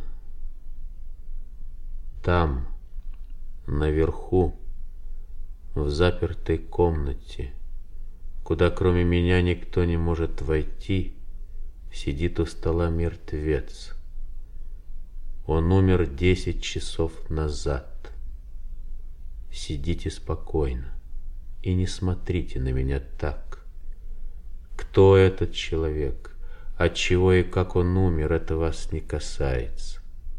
Вам только придется сделать вот что. Храните про себя ваши отвратительные тайны. Алан, эту тайну вам придется узнать. Мне вас очень жаль, Алан, но ничего не поделаешь. Мне это безразлично. Алан, вы человек ученый, специалист по химии и другим наукам. Вы обратились не по тому адресу, Грей. Вот только что перед вашим приходом я умирал от ужаса. Быть может, и вам когда-нибудь придется испытать подобный страх. Нет, нет, я не то хотел сказать. Вы с ума сошли, Дариан. А, наконец-то вы назвали меня Дариан. Я этого только и ждал. Повторяю, вы сумасшедший. Иначе не сделали бы мне этого страшного признания. Алан. Знать ничего не хочу о ваших дьявольских затеях. Пусть вы будете обесчещены, мне все равно. Я даже буду рад вашему позору. О, как вы смеете меня, особенно меня, просить впутаться в это отвратительное дело. Я думал, что вы лучше знаете людей, Дриан. Ваш друг, лорд Генри Оттон, многому научил вас, но психологии, видимо, он вас плохо учил. Вы слышали когда-нибудь, как звучит старинный японский инструмент семисен? Недавно я владел игрой на нем. Алан, это убийство. Я убил его. Вы не знаете, сколько я выстрадал из-за него. Прощайте, Даян. Постойте, постойте. Выслушайте. Выслушайте меня. Выслушайте, Алан. Я вас прошу только проделать научный опыт. Никто не видел, как этот человек вошел в мой дом. Сейчас все уверены, что он в Париже.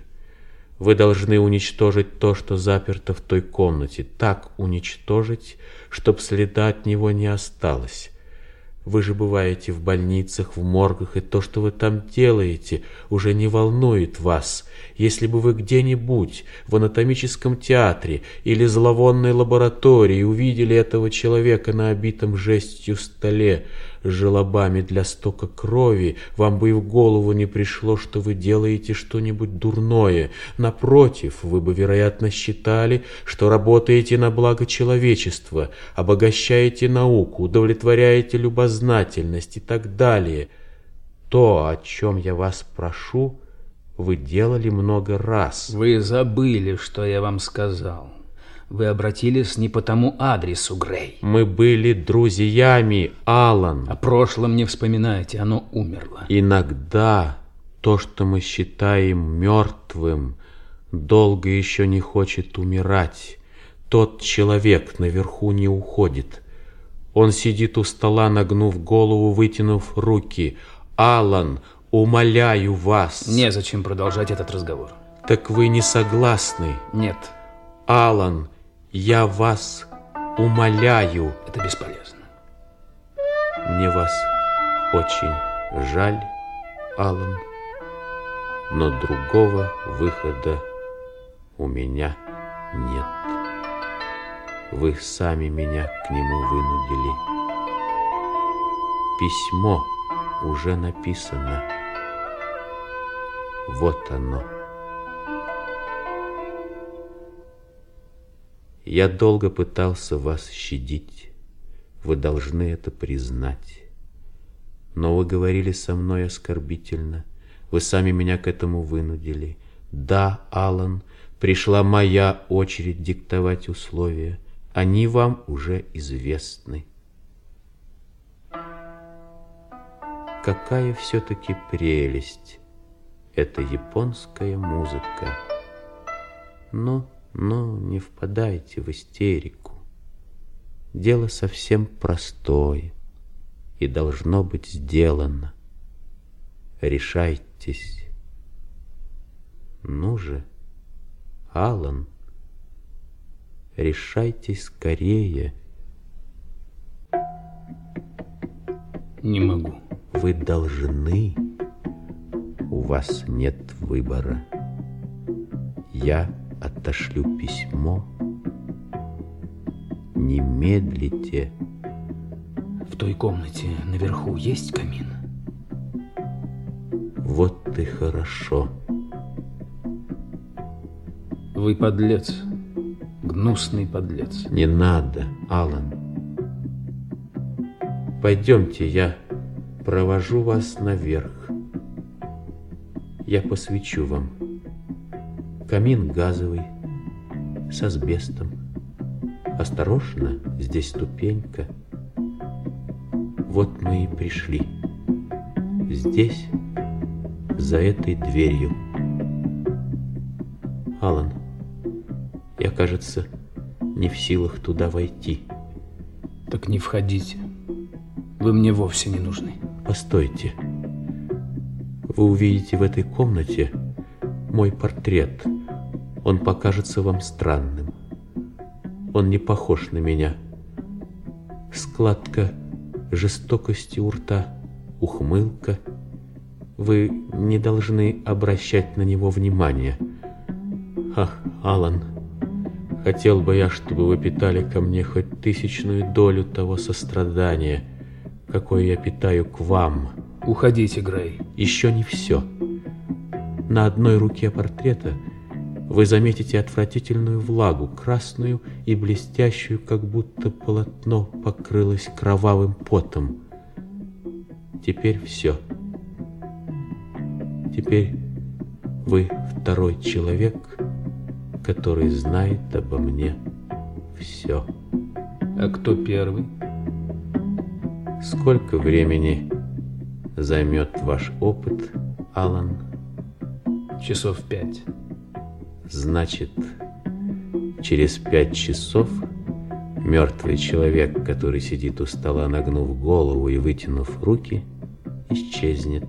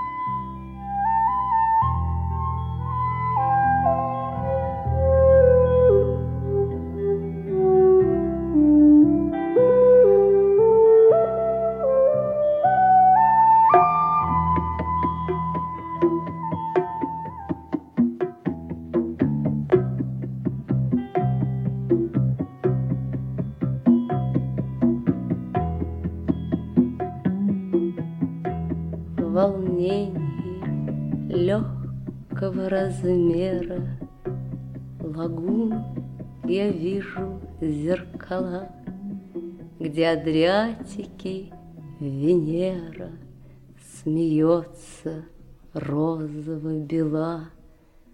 Соборы среди морских безлюдей В теченье музыкальных фраз Поднялись как девичьи груди, когда волнует их экстаз.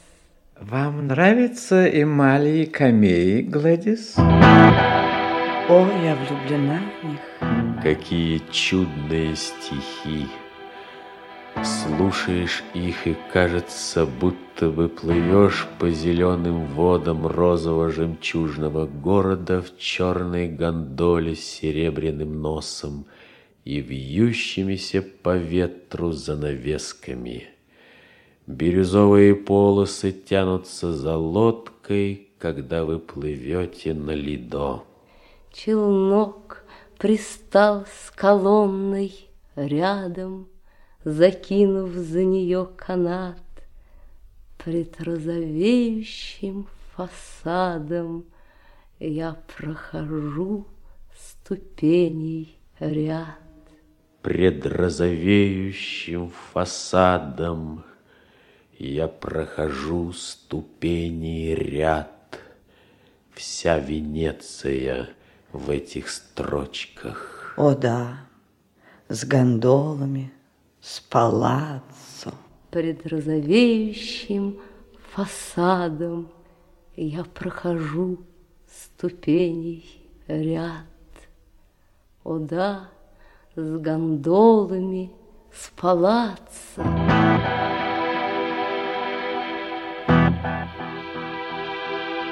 Надеюсь, Дриан рассказал вам, Глэдис, о моем проекте все окрестить по-новому.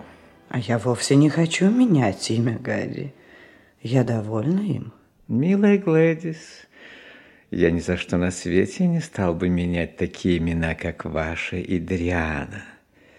Я имею в виду главным образом цветы, предметы, человека, называющего лопату лопатой, следовало бы заставить работать ею.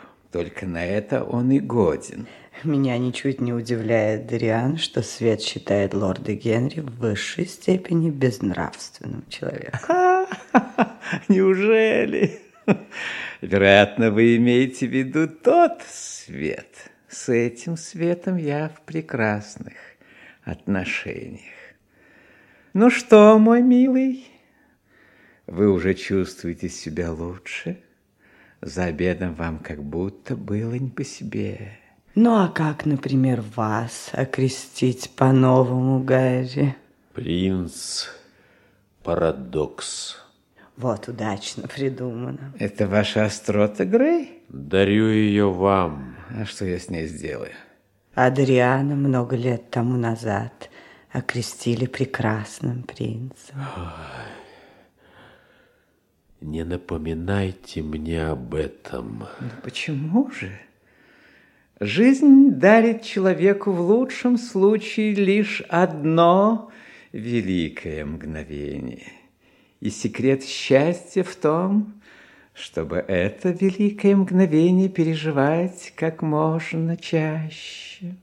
Даже если оно вас тяжело ранит, Гарри? Да, в особенности тогда, когда оно вас ранит. А вы что на это скажете, Грей? Почему вы молчите, Грей? Я всегда и во всем согласен с Гарри. Даже когда он не прав? Я всегда хотел собрать воедино алые нити жизни, соткать из них какой-то узор, отыскать свой путь в багровом лабиринте страстей, где я блуждал.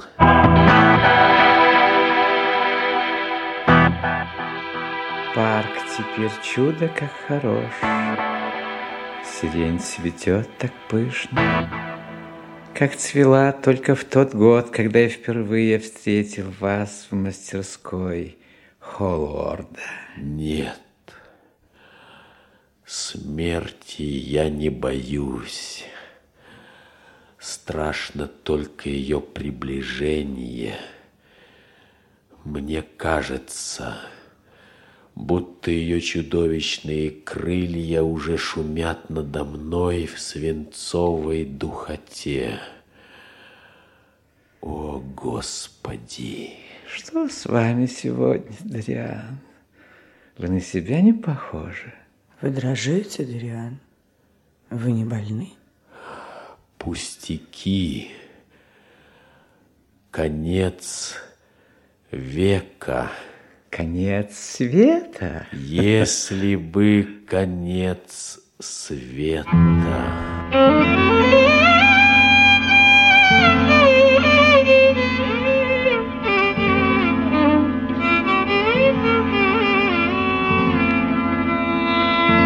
Ах, Дриан, не говорите мне, что вы исчерпали жизнь. Когда человек так говорит, знаете, что жизнь исчерпала его.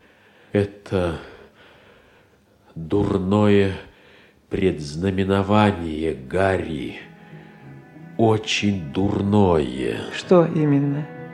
Ах, да, цветение сирени. Нет, это дурной знак, Гарри.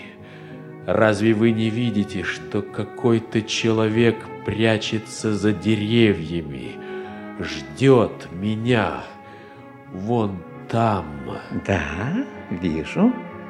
Это садовник, который действительно поджидает вас.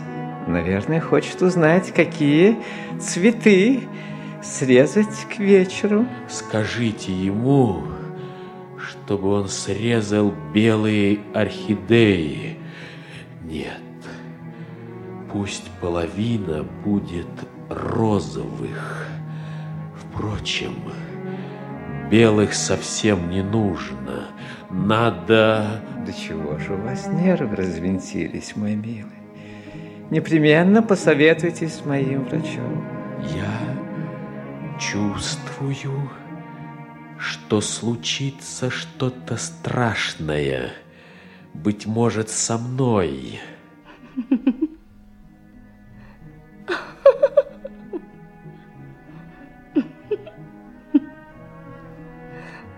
Челнок пристал с колонной рядом, Закинув за нее канат. Пред розовеющим фасадом Я прохожу ступеней ряд. Пред розовеющим фасадом Я прохожу ступеней ряд.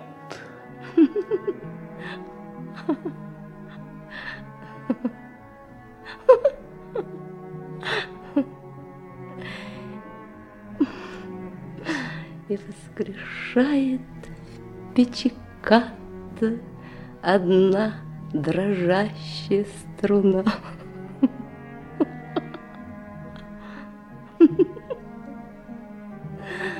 Смеющийся, как когда-то, Столицу песен и труда.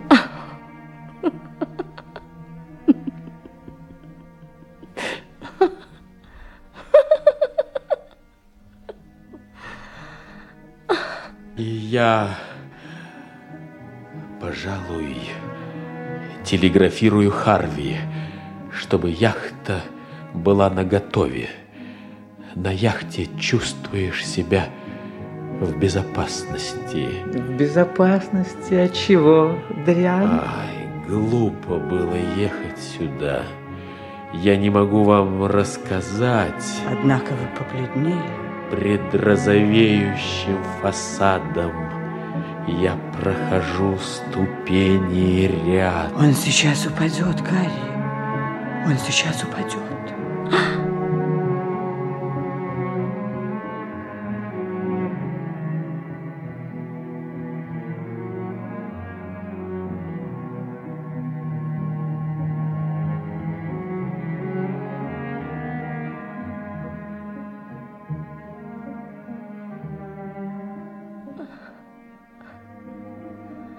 Я вас люблю. Мое признание идет к семнадцати годам. Я только сумрак, вы сияние, мне только зимы, весны вам. Мои виски уже покрыли кладбище белые цветы, И скоро целый ворох лилий сокроет все мои мечты. Уже звезда моя прощальным Вдали сияет мне лучом. Уже на холме погребальном Я вижу мой последний дом.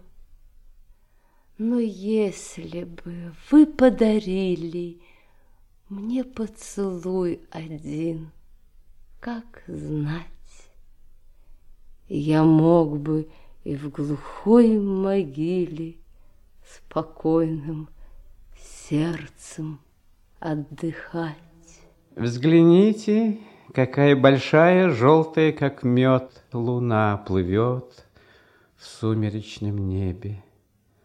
Она ждет, чтобы вы очаровали ее своей музыкой, и под звуки ее она подойдет поближе к земле.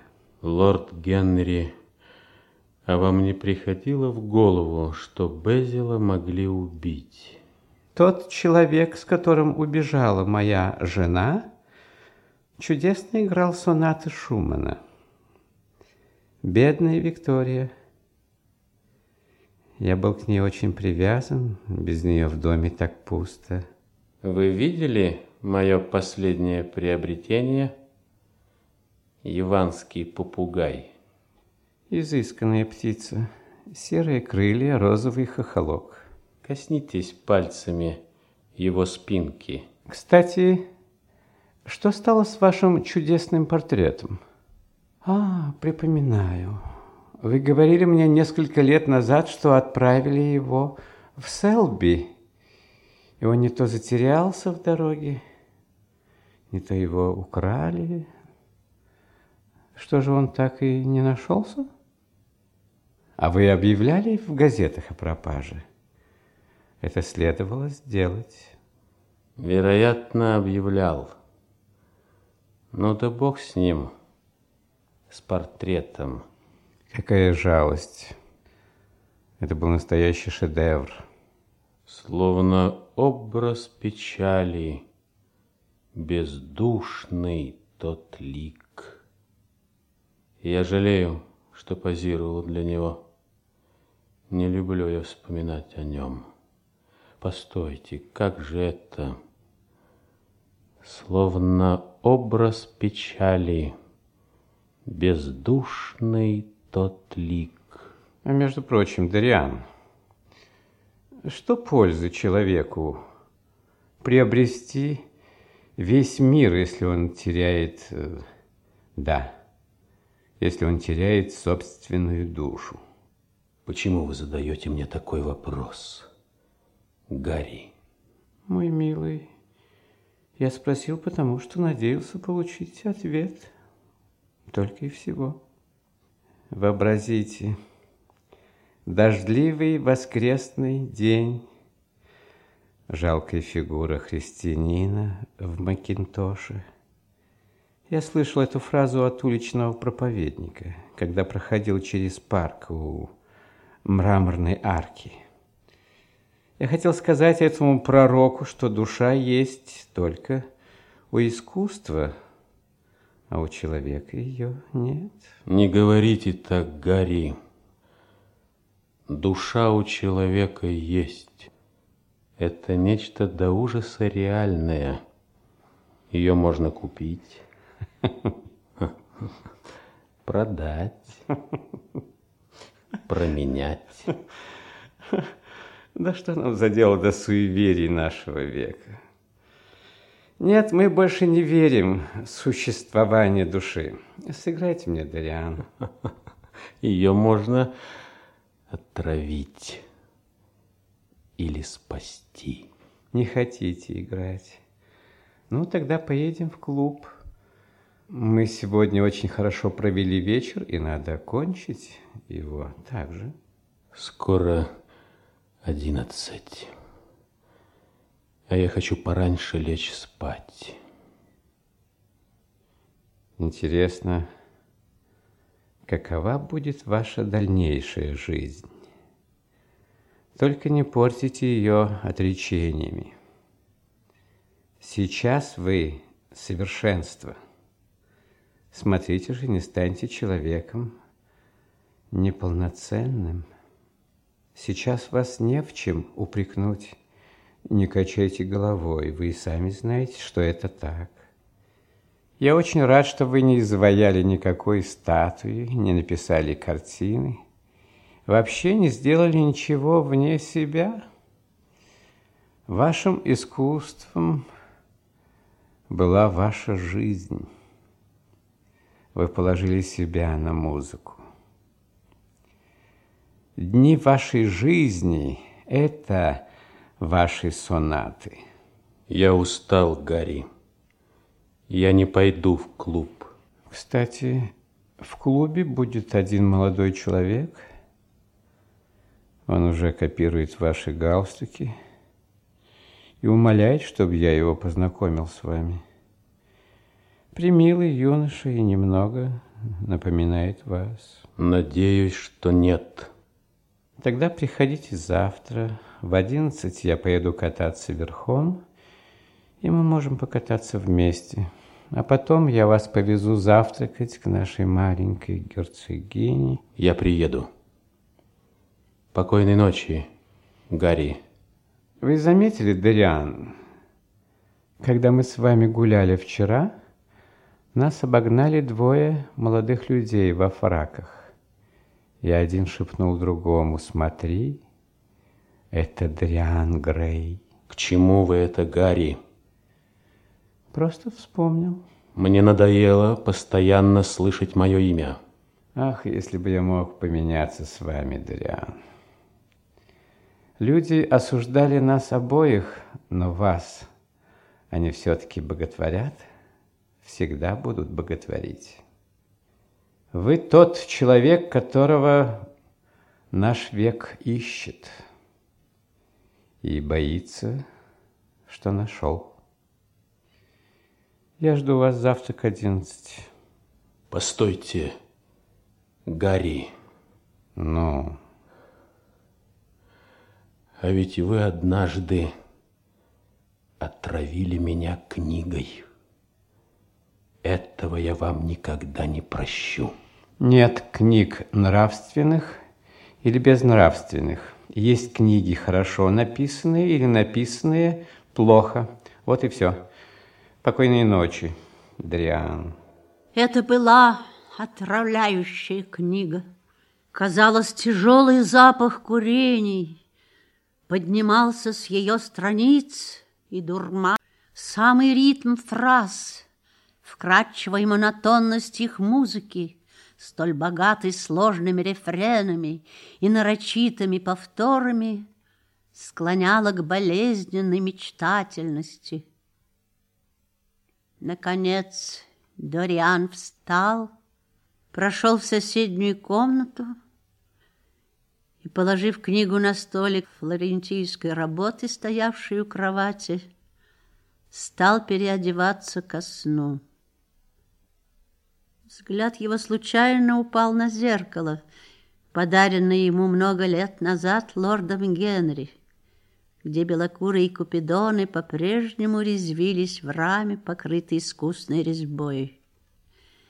Дориан взял его в руки, совсем как в ту страшную ночь, когда он впервые заметил перемену в роковом портрете и устремил на его блестящую поверхность блуждающий взор, затуманенный слезами. Однажды кто-то, до безумия любивший его, написал ему письмо, кончавшееся такими словами. «Мир стал иным, потому что в него пришли вы, созданные из слоновой кости и золота. Изгиб ваших губ переделает заново историю мира. Эти идолопоклоннические слова вспомнились сейчас Дориану, и он много раз повторил их про себя. Но в следующую минуту ему стало противно собственная красота, и, швырнув зеркало на пол, он раздавил его каблуком на серебряные осколки. Это Красота его погубила. Красота и вечная молодость, которую он себе вымолил. Если бы не они, его жизнь была бы чиста. Красота оказалась только маской, молодость насмешкой. Новая жизнь, жизнь, начатая сначала. Вот чего хотел Дориан. Вот к чему стремился. И уверял себя, что она уже началась. Во всяком случае, он пощадил невинную девушку и никогда больше не будет соблазнять невинных. Он будет жить честно. Если жизнь его Дориана станет чистой, то, может быть, всякий след пороков и страстей изгладится с лица портрета. А вдруг эти следы уже и сейчас исчезли? Надо пойти, взглянуть. Он взял со стола лампу и тихонько пошел наверх. Когда он отпирал дверь, Радостная улыбка пробежала по его удивительно молодому лицу и осталась на губах. Да, Он станет другим человеком. Этот мерзкий портрет, который приходится теперь прятать от всех, не будет больше держать его в страхе. Он чувствовал, что с души, наконец, свалилась страшная тяжесть. Он вошел, тихо ступая, запер за собой дверь, как всегда, и сорвал с портрета пурпурное покрывало. Крик возмущения и боли вырвался у него. Никакой перемены, только выражение глаз было теперь что-то хитрое, да губы кривила лицемерная усмешка. Человек на портрете был все так же отвратителен, даже отвратительнее прежнего, и красная влага на его руке казалась еще ярче, еще более была похожа на свежепролитую кровь. Дориан задрожал. Значит, только пустое тщеславие побудило его совершить единственное в его жизни доброе дело или жажда новых ощущений, или стремление порисоваться, которое иногда толкает нас на поступки, благороднее нас самих, или все это вместе? А почему кровавое пятно стало больше? Оно расползалось по морщинистым пальцам, распространялось подобно какой-то страшной болезни. Кровь была и на ногах портрета. Не капала ли она с руки?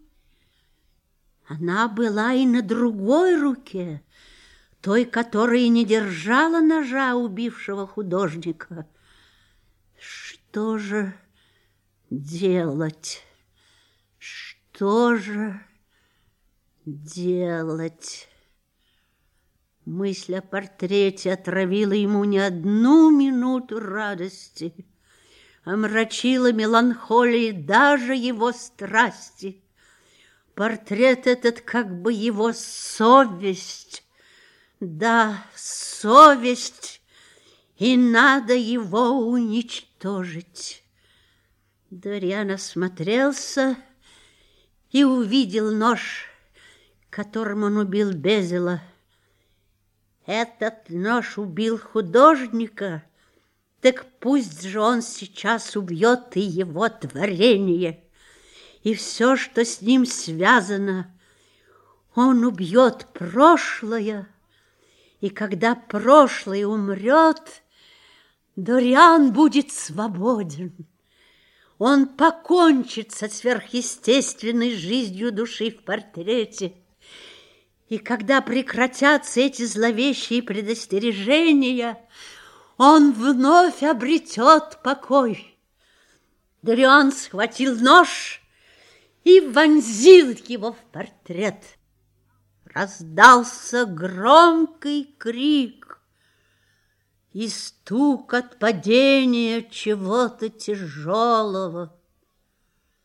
Этот крик смертной муки был так ужасен, что проснувшиеся слуги в испуге выбежали из своих комнат. Прождав минут пятнадцать, они втроем на цыпочках пошли наверх. Постучали, но никто не откликнулся. Они стали громко звать Дориана, но все было безмолвно наверху.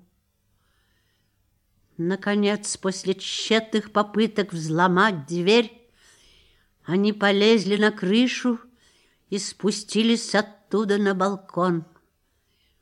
Окна легко поддались, задвижки были старые.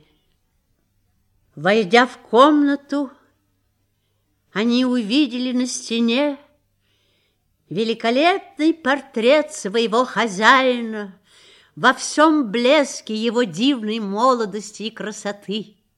А на полу с ножом в груди лежал мертвый человек во фраке. Лицо у него было морщинистое, увядшее, отталкивающее. И только по кольцам на руках слуги узнали, кто